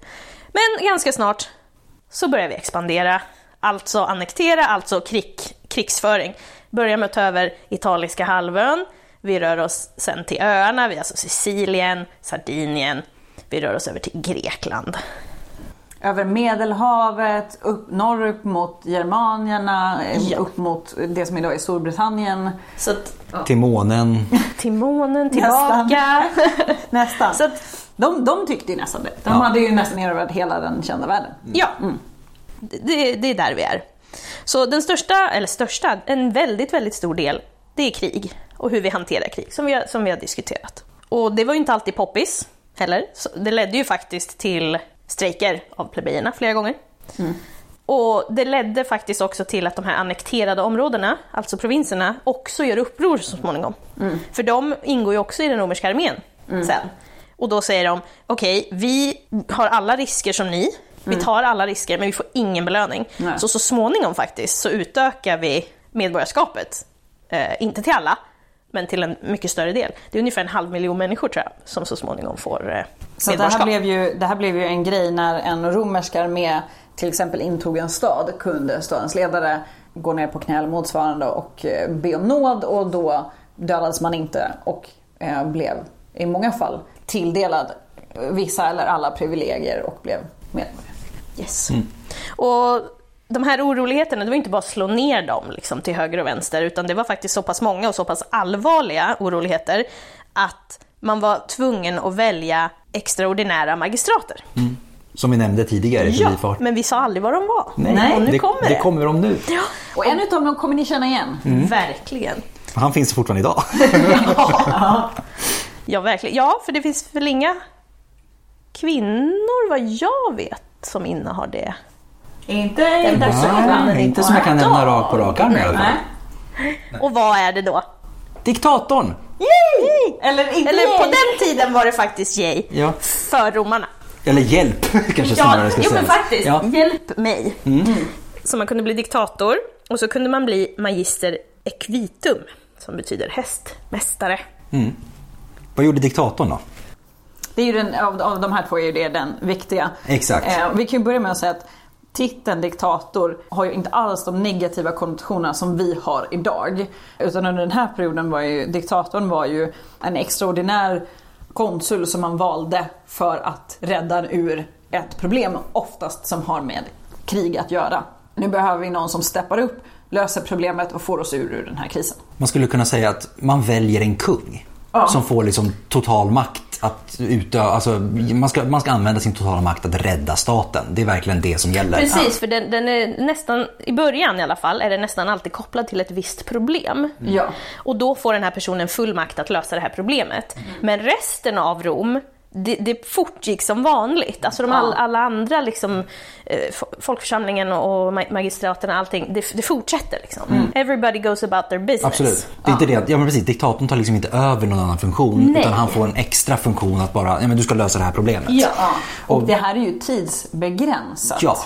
Romarna, det, det, du fick lösa det här problemet. Mm. Du fick den tiden på dig, eller ungefär ett halvår. Ja. Ja. precis. Du hade ett halvår men Ja. om du inte hade löst det så kunde du få det förlängt i alla fall ett, ett halvår till. Mm. Men det var liksom det är den här perioden vi spelade på. Liksom. Och eh, en diktator väljs utav konsulerna. Ja. Och det som vi kan säga, det är att diktatorerna lämnar alltid tillbaka makten. Ja. Efter utsatt tid. Ja. Man gör det varenda gång. Och nu, ska vi inte, nu pratar vi inte tre diktatorer här. Vi pratar, alltså, Det är många. det är väldigt, det är typ, vad kan det vara, över 50? Alltså om inte fler. Ja. Ja. Alltså det här är väldigt många personer som alltid då under flera hundra års tid lämnar tillbaka makten. Tills vi Ja. kommer till en som inte gör det. Ja. ja. Men och, och hela poängen med det här systemet är ju just att det ska funka så. Du blir tilldelad eh, lös det här, du lämnar tillbaka makten. Och har du löst det bra så är det klart att du sitter i en väldigt bra position. Du, du har ju löst ett problem som oftast har varit det är ju inte ett litet problem när man väljer ut en diktator utan det är ju något som hotar den romerska staten i i väldigt stor utsträckning. Så att det är klart, löser du det här snyggt så är det bra. Och den här hästmästaren då, han var diktatorns närmsta man, helt enkelt. Ja. Han väljs av diktatorn att liksom vara hans, hans eh, högra hand. Som sagt. Då. Och det var, väl, det var främst under tidig och mellersta republiken som man höll på med det här. Och det var, också, det var inte så att det blev vald till, till diktator en gång heller, utan vissa var så poppis och gjorde det så bra att de blev valda flera gånger. Och det var inte bara en heller som blev vald flera gånger. Jag skulle säga också att det kanske inte är vem som helst som blir vald till diktator Nej. heller från början. Nej. Utan de har, liksom, de har lite cred Ja. redan när man liksom första gången. sådär. Verkligen. Eh, Men, men efter det andra puniska kriget, eh, och vill ni veta mer om, om, om det så lyssna på vårt referensavsnitt helt enkelt om den romerska republiken. Eh, Det, det faller ur modet helt enkelt 201 före vår tideräkning ungefär. Och, men då var det en, en snubbe, han, han hade lyckats vara konsul fem gånger och eh, varit diktator twice. Mm. Och det var, det ju, är liksom- det var ju en krigssituation också ska vi påminna. Ja. Det är ju väldigt Är speciellt. det, är det inte han som första gången han blev vald till diktator är det ju för att Hannibal Ja. står och knackar Ja. på porten och han tänker så som, inte, som jag tycker är ganska rimligt att den bästa befälhavaren är den som ser till att man inte behöver gå ut i krig. Och så tycker man, men vad fan det här är inte lösa problemet. Så då plockar man bort honom och så går det åt helvete och så säger man, knackar man på dörren med svansen mellan benen. Hej, kan inte du rädda oss ur Hannibalkrisen igen? Ja, För att hans, hans briljanta plan är att vägra slåss mot Hannibal. Ja. Man, för att han, han, Hannibal har ju vunnit varje gång romarna har slåss mot honom och nu tänker man nej, vi vägrar. Du får hålla på där ute, vi tänker inte röra dig. Vi ser till att liksom störa allt runt omkring dig istället. Och han fick ju, han fick öknamnet Sölaren. För det här. För han blev liksom såhär, men tänkte det här är ju inte romerskt sätt att slåss på. Liksom. Nej, här är och det var ju därför de var missnöjda och sen Ja. visade det sig att Perhaps he had a point. Mm. Han hette Quintus Fabius Maximus Verrucosus. Schysst namn. Det är mindre viktigt i sammanhanget, men om någon var nyfiken. Så. Eh, och då, ja, ryktet då att han besegrade Hannibal och räddade republiken ur den värsta krisen någonsin. Så att det är liksom, diktatorns främsta uppgift är liksom att ja, men bevara ordningen. Ja. Man ska, eller återställa ordningen Ja. kanske snarare man ska säga. Och som du nämnde, allting annat fortsätter under tiden. Precis. Och som vi sa, hästmästaren han, han stöttar diktatorn i... Men han hade precis som diktatorn också liksom utökad befogenhet. Man kallar det för Maius imperium, alltså ett större imperium. Eh, än vad konsulen och pretorn hade. Eh, och Magister Equitum då, han blir den näst mäktigaste personen efter diktatorn. Och som Emily nämnde då, så under den mellersta och senare delen av republiken, då efter andra puniska kriget, när man har besegrat Hannibal, när diktatorskapet faller lite ur modet, så väljer man istället att skänka diktatorn den här utökade befogenheten, det här Maius imperium, att det inte blir till ett extraordinärt magistrat då, utan att det blir istället till konsulerna som får det här Maius imperium. Så att det är liksom de sit- redan sittande valda konsulerna som får diktatorns uppgift istället.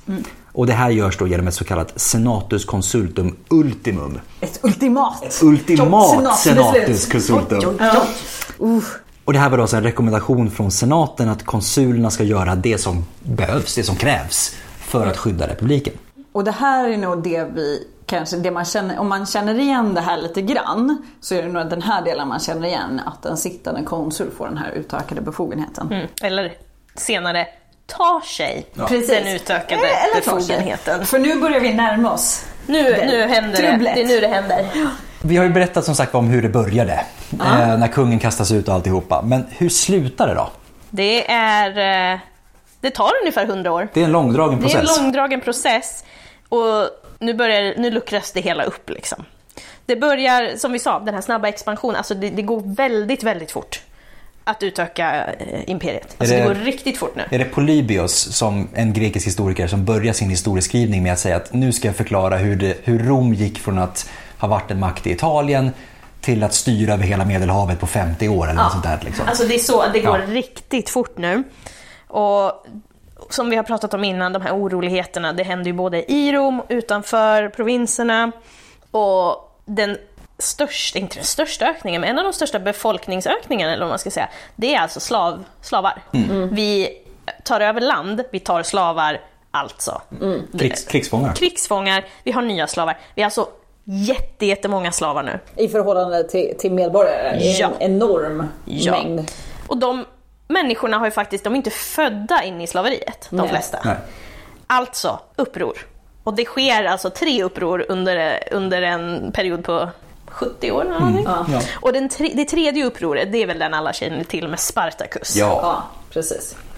Eh, Så det här är ju en av de delarna som bidrar till slutet, att man har den här enorma ökningen, jättemånga olika folk som ska annekteras in i det här systemet som har andra idéer, andra eh, vanor, andra kulturer som helt enkelt ska fogas in i det här systemet och helst göra det då snällt och villigt. Och kanske framförallt också, ska det sägas, väldigt många som tjänar väldigt mycket på den här expansionen. Ja. Som kan sen köpa väldigt mycket mark hemma i Italien. Exakt. Man har varit ute, man har varit ute på ett erövringståg, man har plundrat massor Mhm. med medel och nu kommer man hem och kan leva loppan. Yes, så att eh, nu, börjar, nu, bör, nu blir det också lite knakningar där, som, som Adam säger.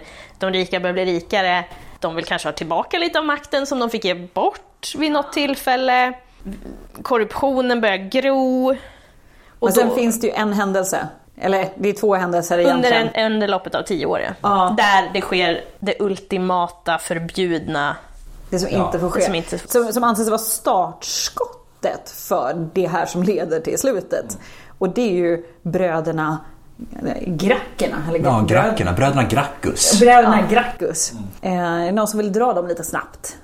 Ja, men ska jag göra det? Jag kan göra Ja. det. Eh, Det är två, som sagt som, som Hanna precis sa, två bröder, Gracchus. Den äldste brodern Tiberius och den yngre brodern Gaius. Och Tiberius då, han väljs 133 före vår tideräkning. Så att nu är vi ganska långt fram i tiden som sagt var, jämfört med när vi, var vi började någonstans. Och han väljs till folktribun. Alltså av plebejerna i plebejerrådet. Och i och med det blir han ju sakrosankt såklart. Och han går till val på någon sorts plattform att han vill flytta över land från de rika till de fattiga. Han vill utjämna de här skillnaderna i, i, i rikedom som har skett till följd av de här ut- äh, erövringskrigen som Rom har fört. en del av den marken han vill flytta över är ju den publika marken, alltså statens mark. Så han vill, det är inte, inte så mycket Robin Hood över den nödvändigtvis. Men det är fortfarande någonting som man, man inte gillar Definitivt. av patricierna. Och han vägrar ju kompromissa. Det är ganska hårt för han- det har ju varit ja. någon sorts balans ändå under alla år. Och det kanske, största, det kanske största skiftet som sker nu det är att han helt förbiser magistraten och senatorerna. Och han går helt och hållet på plebejerådet och eh, folkförsamlingarna, men kanske främst plebejerådet i och med att han är folktribun. Så att nu skiftar liksom makten helt och hållet till folket. All makt så att säga, utgår ifrån folket. Och han får liksom igenom massa reformer. Och det här är ju in, såklart inte omtyckt utav de rikare människorna i samhället. Det är en ganska våldsam grej ändå, om man får säga det våldsamt utan att det sker med våld. En väldigt dramatisk skiftning Ja. ändå. Verkligen.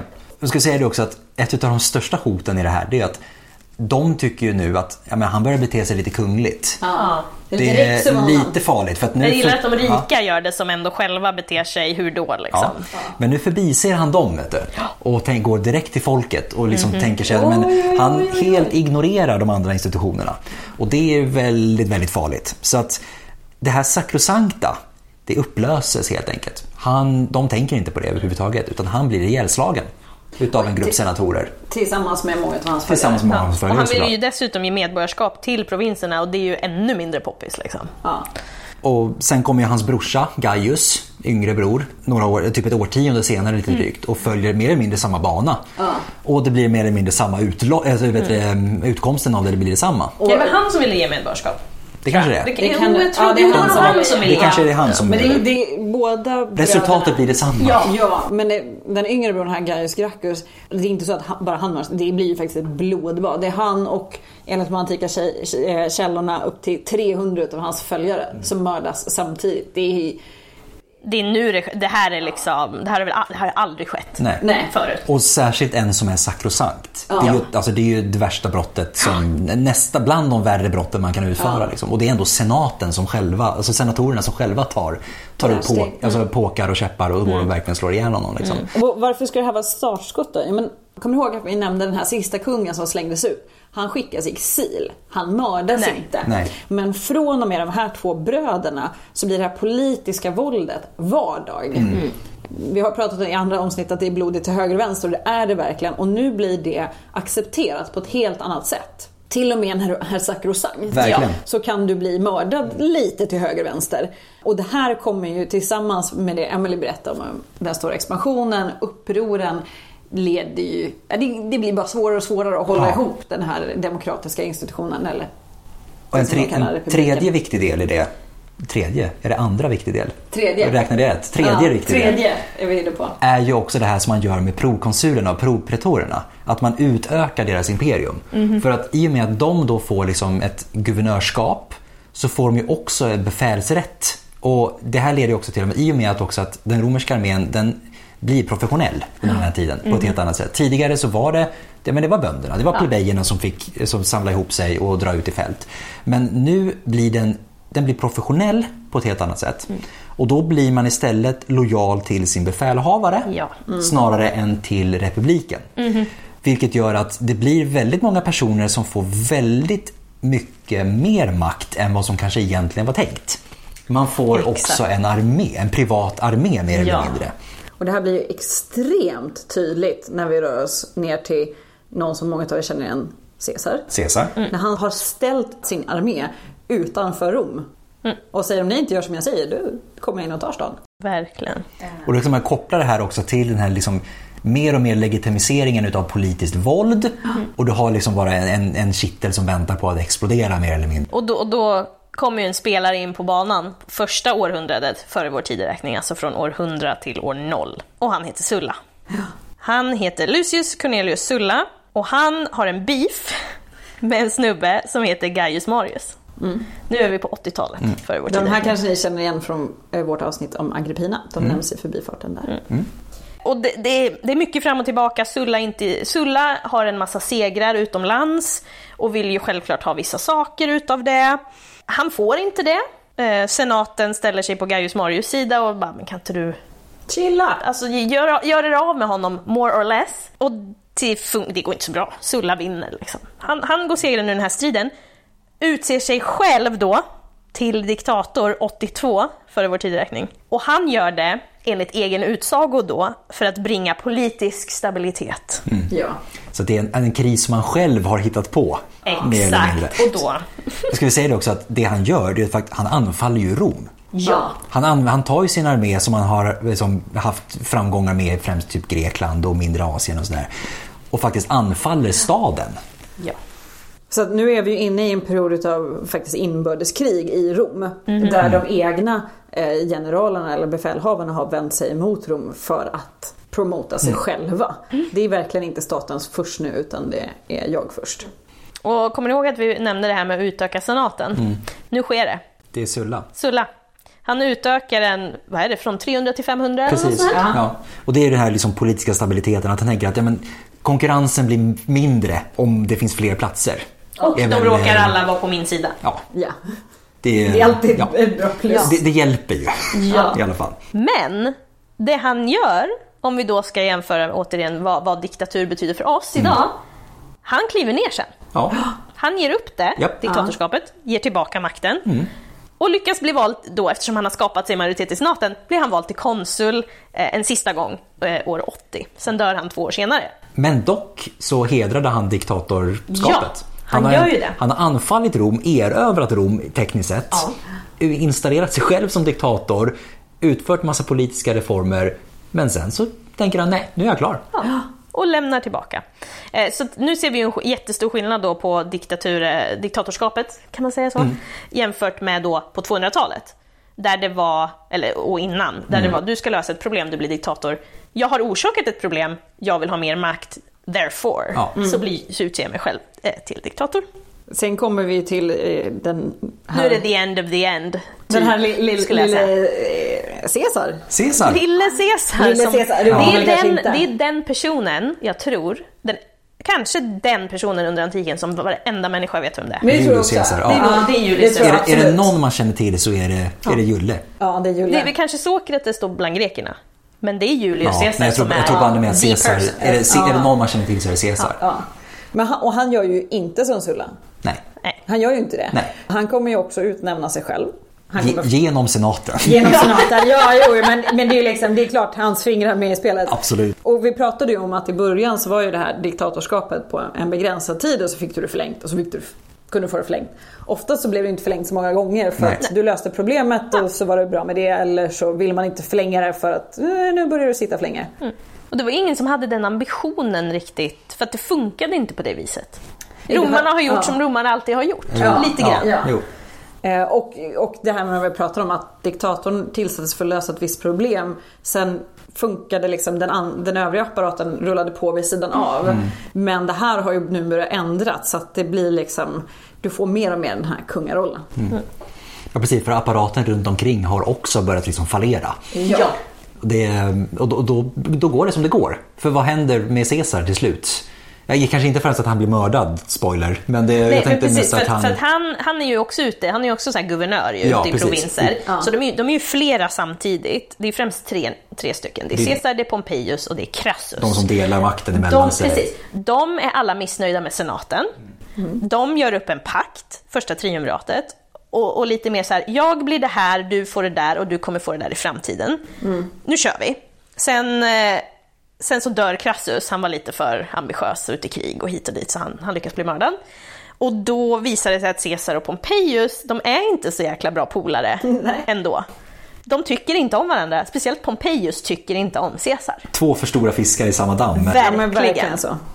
Och då har Caesar också gjort sig lite ovän med senaten vid det här laget. Så de är lite så här till Pompejus, men du, återigen det här som, som vi pratade om med Sulla, fix it. Ja. Han, han, han gör det bra i början. Ja, för verkligen, Caesar blir ju Sulla i den här situationen. Ja, mer, skulle ja. man kunna säga. ja men verkligen. Och precis som med Sulla så vinner ju Caesar till slut och Pompejus måste fly. Mm. Och, och där som, som Hanna sa, Han ställer sig med sin armé precis utanför Rom. Och sen korsar han floden. Ja. Som ingen gör. Nej. Det gör man inte. Nej. Nej. Så han, han belägrar i princip sin egen stad. Ja. Ja. Och, och vad ska de göra då? ja. Ja, nej. Och ja, Caesar förskaffar sig den makten han vill. Nu har han alltså han har makten, han har, tagit, han har liksom tagit den med våld. Ja, han har vunnit Han har inbördeskriget. vunnit inbördeskriget, han har förlorat jättestora delar av sin armé, men han har vunnit. Ja, liksom. Pompejus är död. Pompejus är död i Egypten, en helt annan story Ja, for later. Det tar vi sen. Ja, Någon annan- eh, någon så i annan referensavsnittet för, tar vi det. Men han utökar också senaten, så att han ser också till att majoriteten är med honom. Eh, Även om senaten egentligen ogillar honom så har han faktiskt folket med sig, han är ganska poppis. Mm. Och han utses till tribun på livstid. Det är Bara det Ja. är ju helt Sakrosankt på livstid. det. Helt crazy. Ja. Och sen så utser han sig själv till diktator på livstid. Det här har aldrig skett. Nej. Det kommer aldrig ske igen. nej. Och det För att Ja. Here's the end. Ja, precis. Så är det ju. Senaten är inte nöjd. De påstår sig, de, de, de, det är ett gäng som går ihop och säger men vi vill rädda republiken, Caesar, han är en kung nu, det här går inte. Så den 15 mars, år 44 före vår tideräkning, så blir Caesar knivhuggen till döds av Ja. Typ 30, 40, 30, ja, ja. 33 knivhugg eller något sånt där. Och det som Fick vi sker... med din gäsp i inspelningen? Ja, Det blir jätte... han dör. Ja, det, precis. Han dör. Och det som sker då, även om de påstår sig ha velat rädda republiken, det som sker är ju precis tvärtom. För det leder till ett andra inbördeskrig mellan eh, Octavianus, Marcus Antonius och Kleopatra. Och Octavianus vinner över, som vi sa i, precis i början av avsnittet, år 31 vinner han över Marcus Antonius och Kleopatra och år 27 blir han Augustus, Roms första kejsare. Republiken är slut. Republiken är Och slut. det som är lite roligt är att Augustus gör ju det här för att återigen rädda republiken. Det är, ju- det är ju en del i hans retorik. Ja. Eh, Så att senaten är en sån instans som kommer fortsätta. Ja, ja. Sen så kommer de inte ha så jäkla mycket att säga till om hela Nej. tiden. Men många av de här institutionerna fortsätter ju under kejsartiden fast vi har en kejsare. Och man fortsätter att eh, alltså, referera till sig själv som res publica, den offentliga saken. Liksom, det, det offentliga. Även fast man styrs utav en enväldig härskare så är man fortfarande res publica långt in i kejsartiden. Liksom. Men i, i praktiken är republiken slut. Ja. Som Men det vill man ju inte säga. Nej. Nej, nej. Såklart. Och det, och det är den, så när Augustus blir tilldelad vissa ämbeten och nej men ska jag verkligen? Och sen så, och sen så bara okej, Ja. I'll do it. Jag tar den- jag tar den också. Jag tar den Motvilligt också. dock, men jag tar det. Jo. Ja, för er skull. Ja, ja men lite, det är verkligen Lite så. så. hela Ja. tiden. Ja. ja, men jag tar den också. Ja, och den också. Okej då. Och det är nu vi får Pax Romana, den romerska freden. Ja. Så efter 500 år med krig, så Demokrati med krig. Ja. demokrati med Och krig. säger det att det är ju krig, inbör, det är inbördeskrig som man menar. Inte vet du, det, erövringskrig. Nej, nej, nej. De fortsätter. Ja. Eh, Det är väl inbördeskrigen som tar en paus i alla fall. Ja. På typ 70 år. Ja. Din var ju var 70 år. Ja. Men mer om det en annan gång. ja.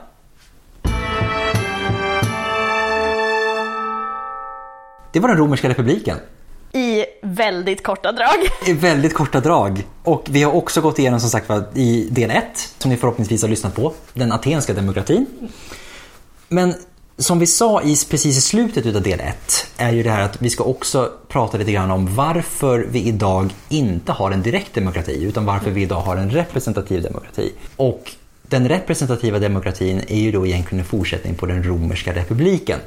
Det här är ju lite intressant för att vi har begreppet demokrati Ja. från det grekiska. Ja. Men vi har strukturen Från det- från det romerska. Precis. Så man har lite plockat russinen ur kakan på något sätt. Lite så. Ja. Och nu ska vi försöka förklara, eller försöka, nu ska vi förklara. I korta drag. I korta drag. Eh, varför det är så. Och när, jag tror att det kommer vara ganska logiskt. Jag egentligen. När, vi, när vi är klara med det här så kommer man tänka, ja men det är klart.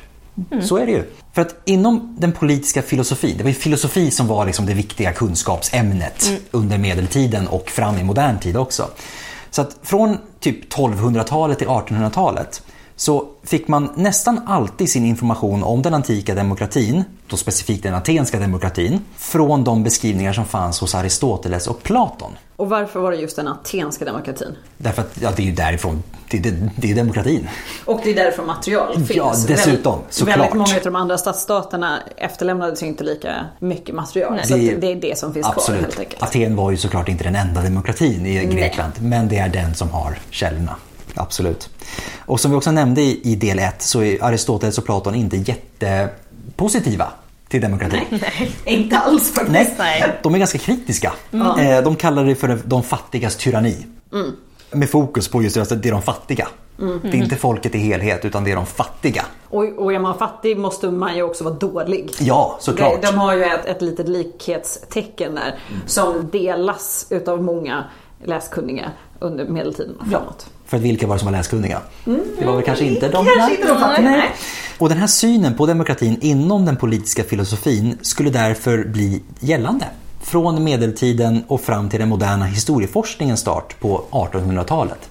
Så att under liksom majoriteten utav egentligen, ja, efter, historien efter antiken så är demokratin influerad utav den negativa inställningen hos filosoferna. Från de, alltså de antika grekiska filosoferna.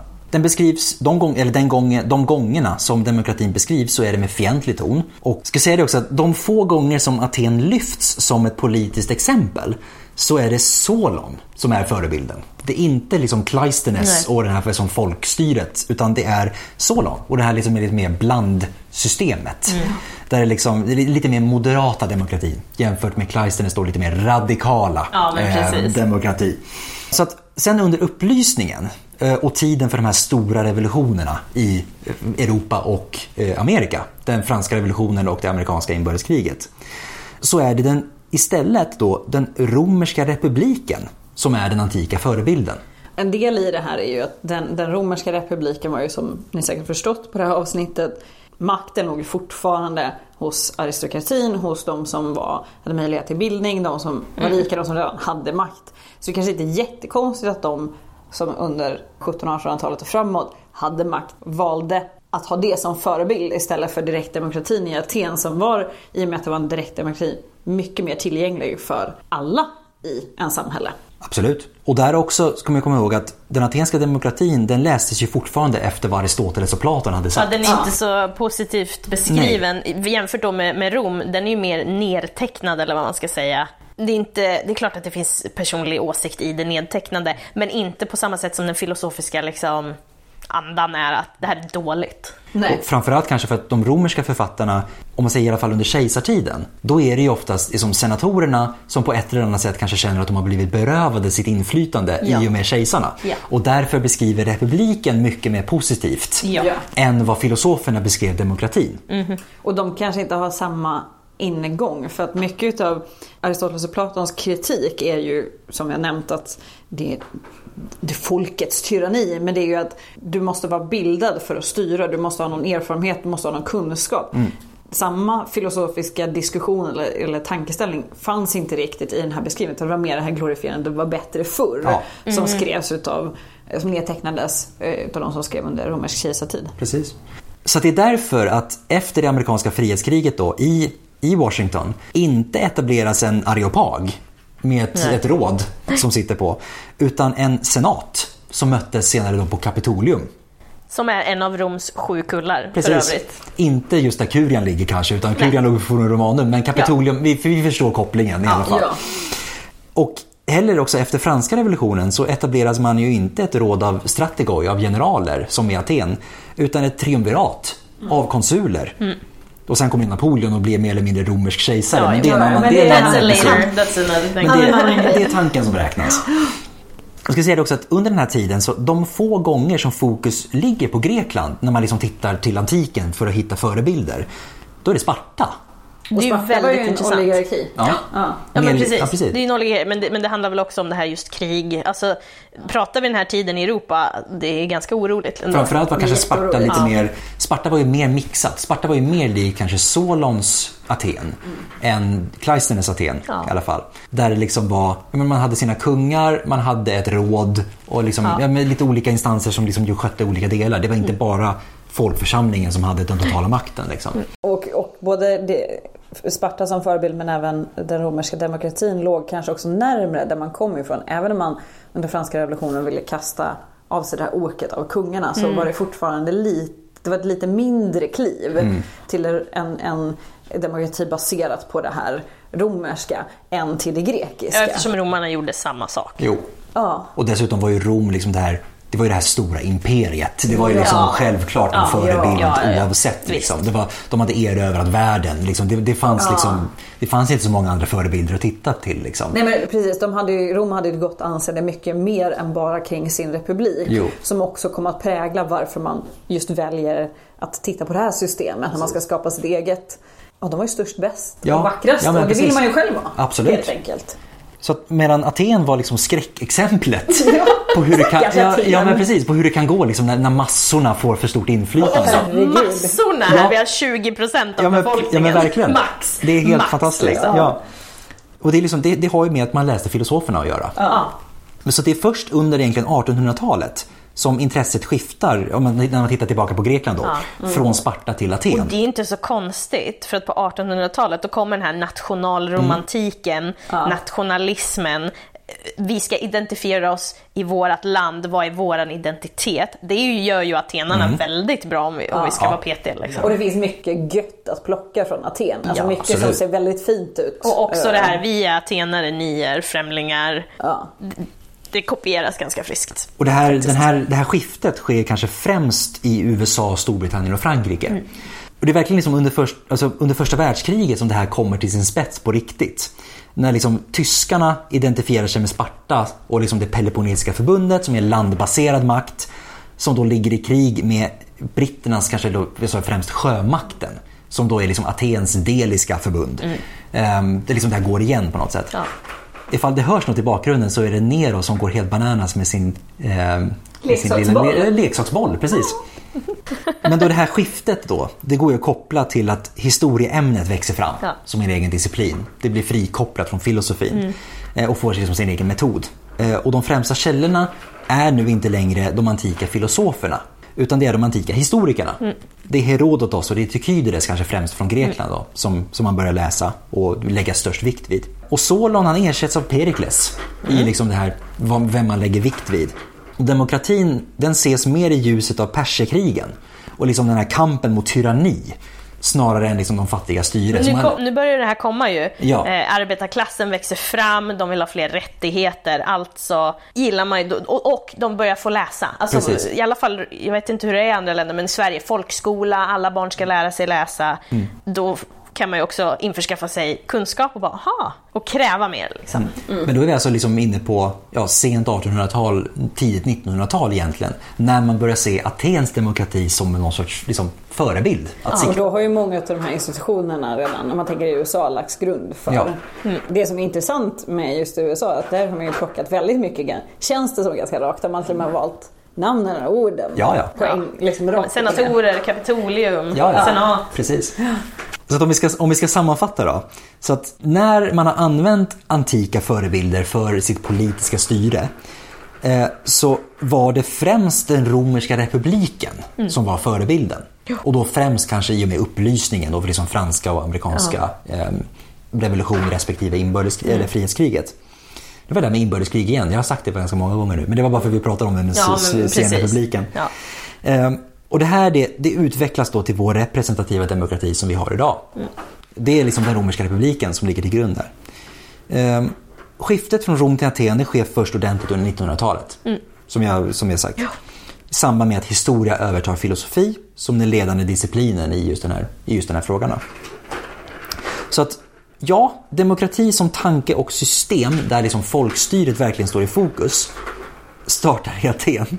Nero, vi är snart klara. Kan vi liksom inte få, kan vi inte få göra lite. klart nu? Som jag sa, demokrati som tanke och system där liksom folkstyret verkligen står i fokus. Det startar i Aten. Men vår demokrati idag är inte baserad främst på den atenska förebilden. Utan vår demokrati, den är baserad på den romerska republiken.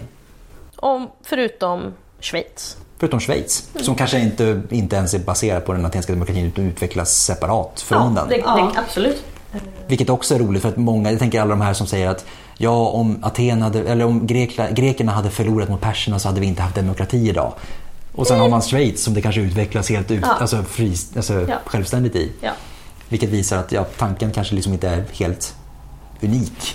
Men det är Så också, det är också en sån här alltså, wake-up call lite när man kollar igenom det här. Demokrati är inte självklart. Nej.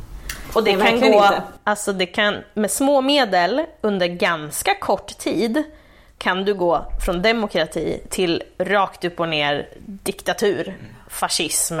Ja. För idag har vi ju, i Sverige har vi ju den här representativa demokratin där vi väljer några som ska föra vår talan. Vi väljer magistrater som ska bestämma. Precis, så att Och romarna hade varit, de hade tyckt att det var på gränsen mot kungadöme för vi har inga gränser för hur länge politiker får sitta. Precis. Och har man då otur och det är någon som skaffar sig mer makt och man börjar tumma på yttrandefriheten till exempel eh, och såna här grejer så demokrati är ju någonting man måste kämpa för för att få behålla. Och som sagt den romerska republiken höll ju ändå under 500 år vilket är ganska lång tid. Eh, om man jämför med till exempel hur lång tid vi har haft demokrati i Sverige. Absolut. Eh, så vi får väl eh, kämpa för att slå dem. Det tror jag, och Ja. det, det måste vi. Gå och rösta!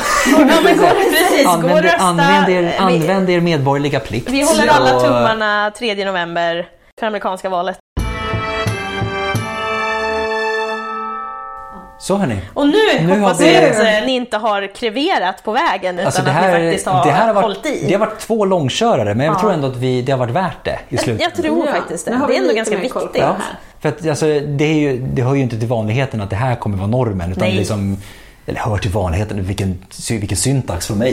Men det, ja, det har varit... Det har, jag, jag ska sluta prata Jag bara. tror vi är trötta Ja. Jag att Men vi, eh, har, ni, har ni lyckats hänga med så är det awesome. De flesta avsnitten kommer inte vara två, två timmar långa, eller Jag tror nej, att två timmar. De den- kommer vara runt timmen. Det, här, det här har varit liksom, ja men det har varit extraordinärt. Ska vi säga det på det sättet? Oh. Sen har vi också, det här är ju ämnen som direkt påverkar oss idag. Det Så här är det ju. arvet Ja. vi har från antiken. Det, det är viktigt. De behöver sägas och de behöver påminnas om lite och då. Så har ni frågor kring det här? Om det är något ni tyckte att vi rörde till totalt eller något ni vill veta mer om eller någonting annat ni undrar så kan ni alltid höra av oss till oss. Vi finns på Podius Castus eh, på Instagram eller podiuscastus.gmail.com. Får jättegärna gå in och gilla oss eller följa oss där ni lyssnar på poddar så att vi får lite reviews. Och sen så säger vi nog på återhörande. Ja, Yes. Tack för idag! tack för idag. Hej då!